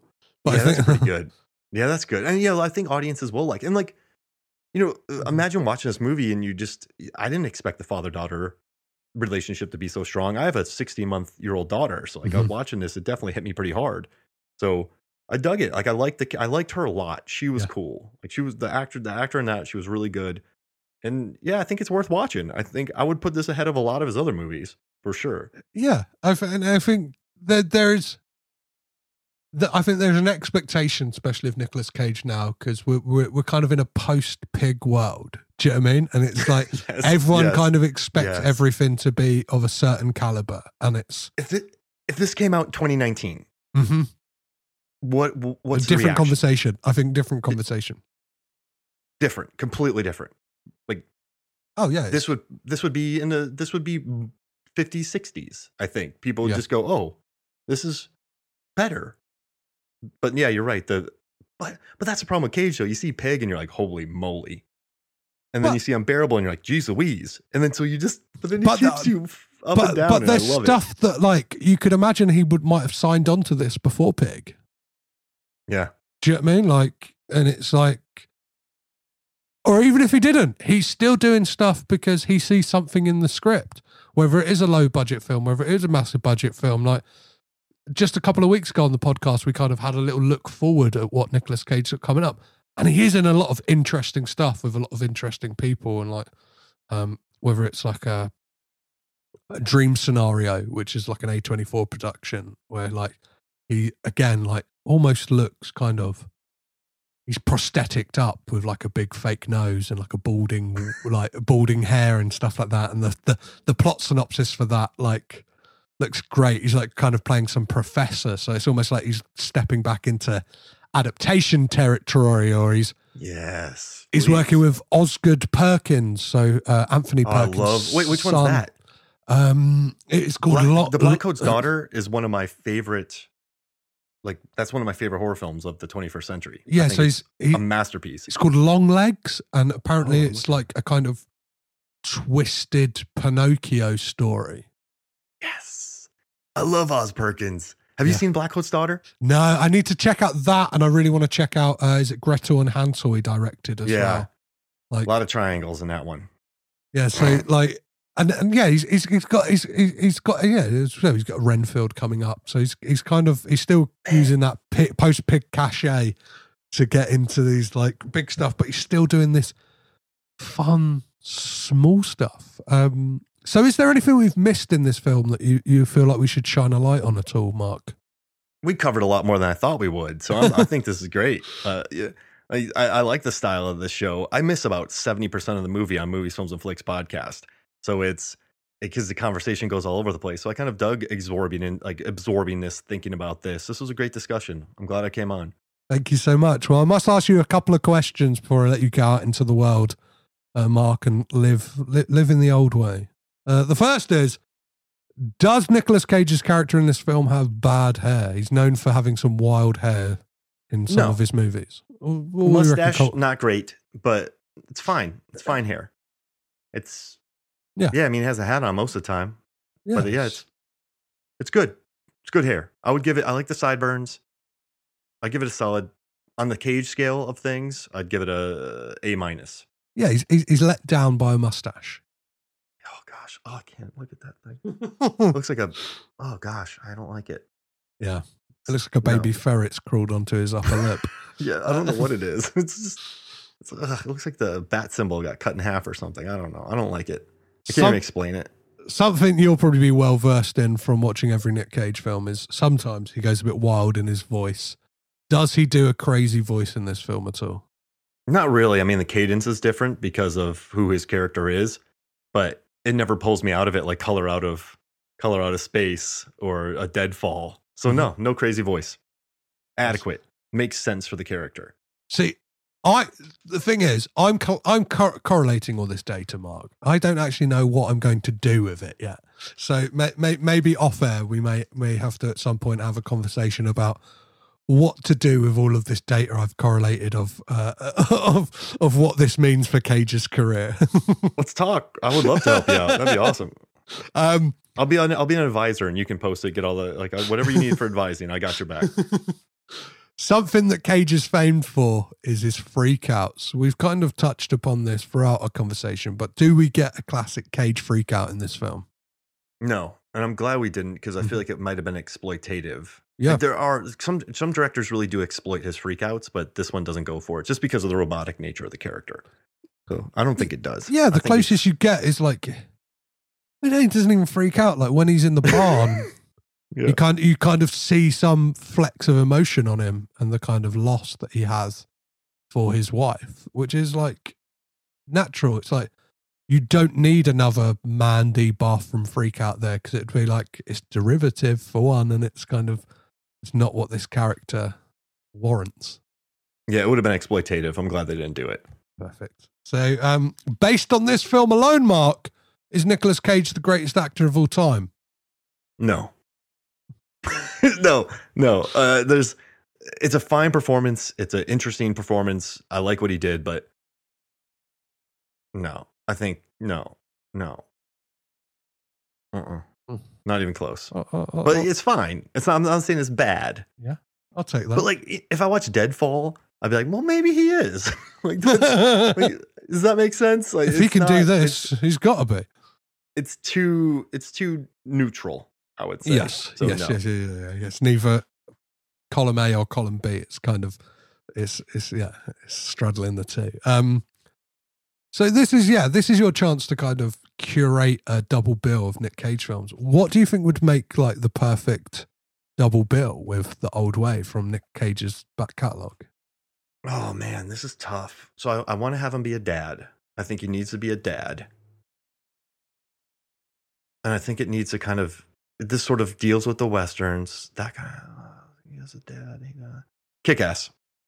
Nice, nice. Same movie, kind of. Not really, Yeah, but you so- know what yeah, I mean. yeah, yeah, yeah. I get, I get it. Yeah, Yeah, they, yeah. they, those two characters have a, have a, uh, basically have a similar arc, right? Si- like, you know, single father uh, Si- teaches daughter how to kill. Teaches daughter how to kill and eventually sacrifices his own life. That's right. So I'm gonna do kick ass uh-huh. in the old way. Yeah. I'm going to go sticking on the Western vibe.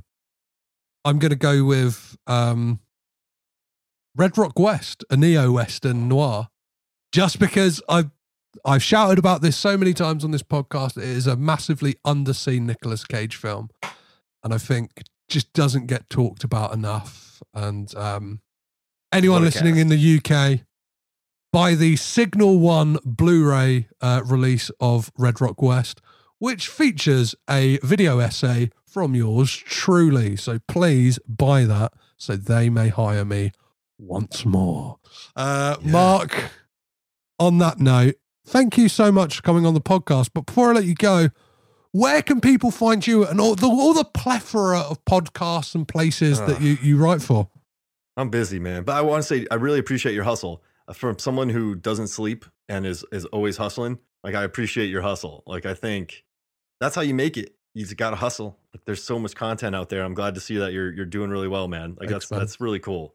Like I, I I respect fellow hustlers. But yeah, so uh, movies, films, and flicks. Movies, films on FLX. Uh, it's a podcast. You can check us out anywhere. It was cool. I was, we were just number one in Belgium. Uh, we were number one in Trinidad and Tobago, number one in Gambia. I was number one in Ireland recently, number three in France. Like it's doing well, man. MFF Man, is uh. Is is getting up there, man. We're building that brand. You can listen to Deep Blue Sea, the podcast.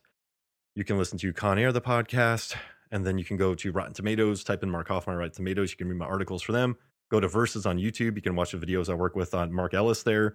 I do videos for the film theorists. So if you go to filmtheory.com, type in my name, you can see all my videos I've done for them. And then I also work for Fandom, where you can, uh, they release honest trailers. And then sometimes I'll do a by the numbers video for them. So I have one of Dragon Ball Z coming out. I have a John Wick one. I have a Chris one. So you can go check out my videos there at Fandom. I have other things too. but I don't know what. There's I got a few other things, but yeah, that's I don't sleep. It's awesome. I love life. I get Well, could, about where, movies. where, where, where, where will you post about this if you do post about it? Where's the best place uh, to find yeah, you? movies, the moviesfilmsandflakes.com and then Twitter, Instagram. I have those pages too, and Facebook. Um, I have movies. All those pages are covered. Perfect. Yeah, there's there's a couple things. There's a couple of things that are doing that are pretty cool, but I forgot until I have to remember like when they're due tomorrow. but yeah, I got I got some fun stuff coming up, so Well, you can check all those out. You can you can you can find Mark on all the socials and that in the show notes as well. So you Oh. you you you, you, yeah if if you, if you want more Mark Hoffmeyer in your life, you'll be able to find it. Well, thank There's you so lot. much, Mark, for coming and getting get caged in with me. Oh, this is all, and I'm I'm glad for the invite, and you're going to be coming on and doing our show. So uh, you're going to be talking Con Air with us. So we're excited to get you on there. Of course, of course, it's a Nicolas Cage film. I'm um. I'm, I- I'm always I'm always excited to, to talk to Nicolas Cage, and I, I think we've got a we've got a fun little scene to talk about, and I'll I'll Oh, just I'll just sizzle that for people uh, to to definitely check out that show. I've been listening week in week out, and I I absolutely I absolutely love it. So to to be a guest on it, I'm gonna be coming with. I- I'm going to know all the in jokes. I'm going to know all the, all, all the stuff. I'm I'm excited for it. I've I've liked the freedom of it. I, you know, I love hosting with Jay because he just sort of he kind of lets me go. And when you're doing these minute scene podcasts, when you're doing 40 episodes about one movie, you got to get kind of weird with it. Mhm. So I dig, I dug all the weird stuff that we've done, all the cool guests we've had. So I think uh, we'll have another cool chapter coming up soon. So I'm looking forward to that. Well, again, Mark, thank you so much for coming and getting caged in. Oh, this is great. Thank you for having me.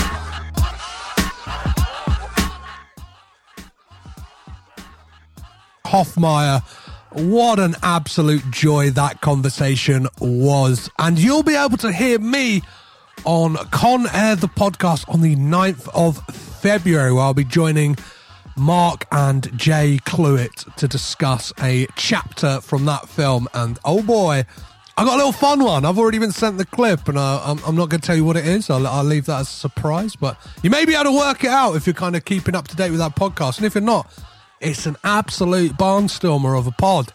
Uh, they've they've had some great guests on. They've really gone into that film in granular detail. So much so that it makes me envious that I can't do this for some of my favourite Nicolas Cage films. But I got to keep the train rolling. I can't slow down and go for a film in granular detail like that. I got I just got to keep on going. I got to cover these films the best I can. I feel like I'm doing that.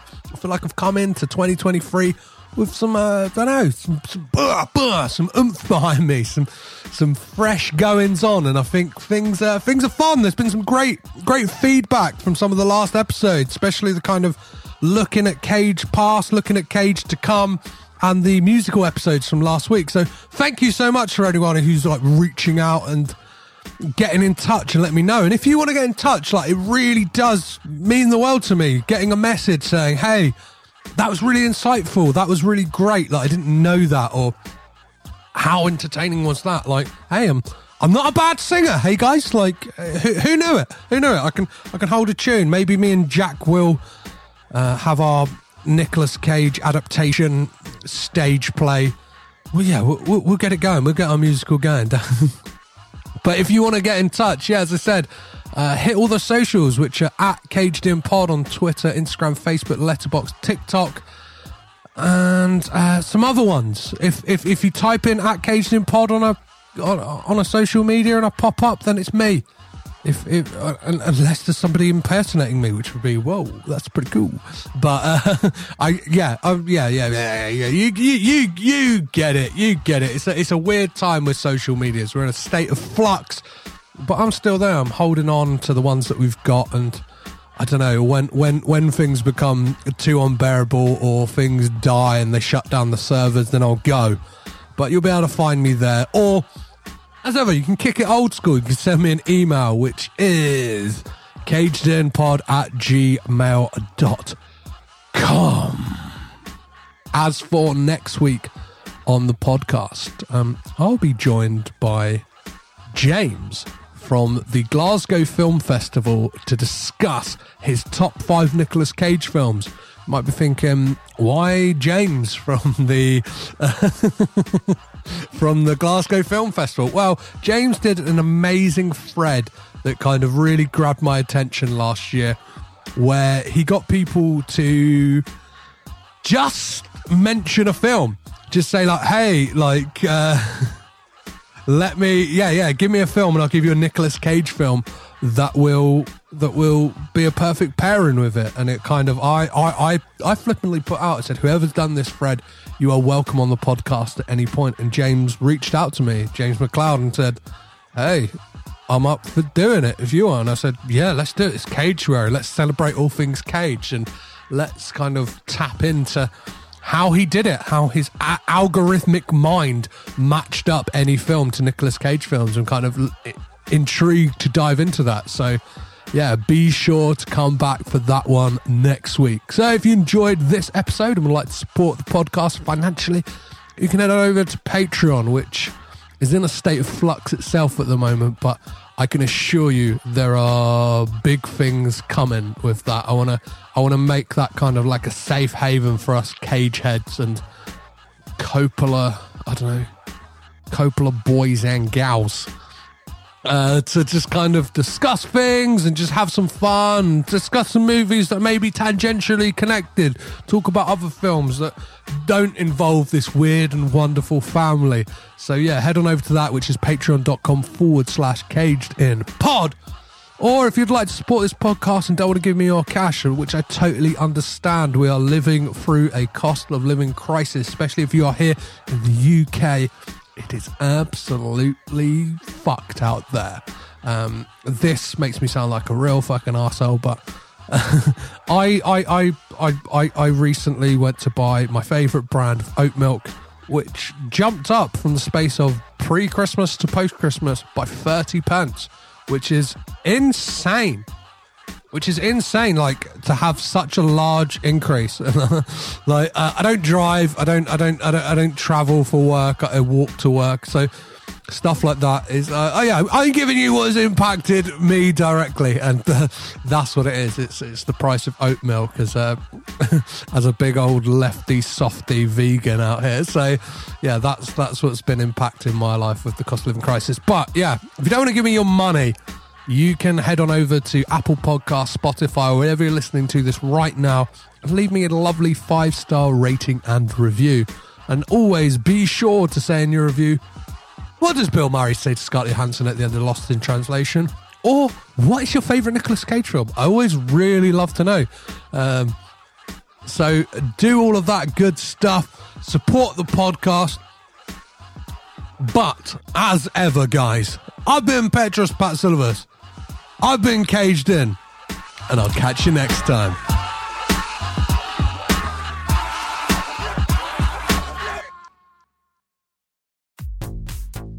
This podcast is presented by the Breadcrumbs Collective, home of the Pod Charles Cinecast, Caged In Coppola Connections, A Driptown Limerick, Maine, Franchised, and many more to come. Our shows are all presented ad free and made possible by listeners like you. Please support our shows by subscribing, leaving ratings and reviews, and becoming patrons at patreon.com. If you'd like to learn more about Breadcrumbs, head over to breadcrumbscollective.com. Breadcrumbs. It's more than a podcast network, it's family.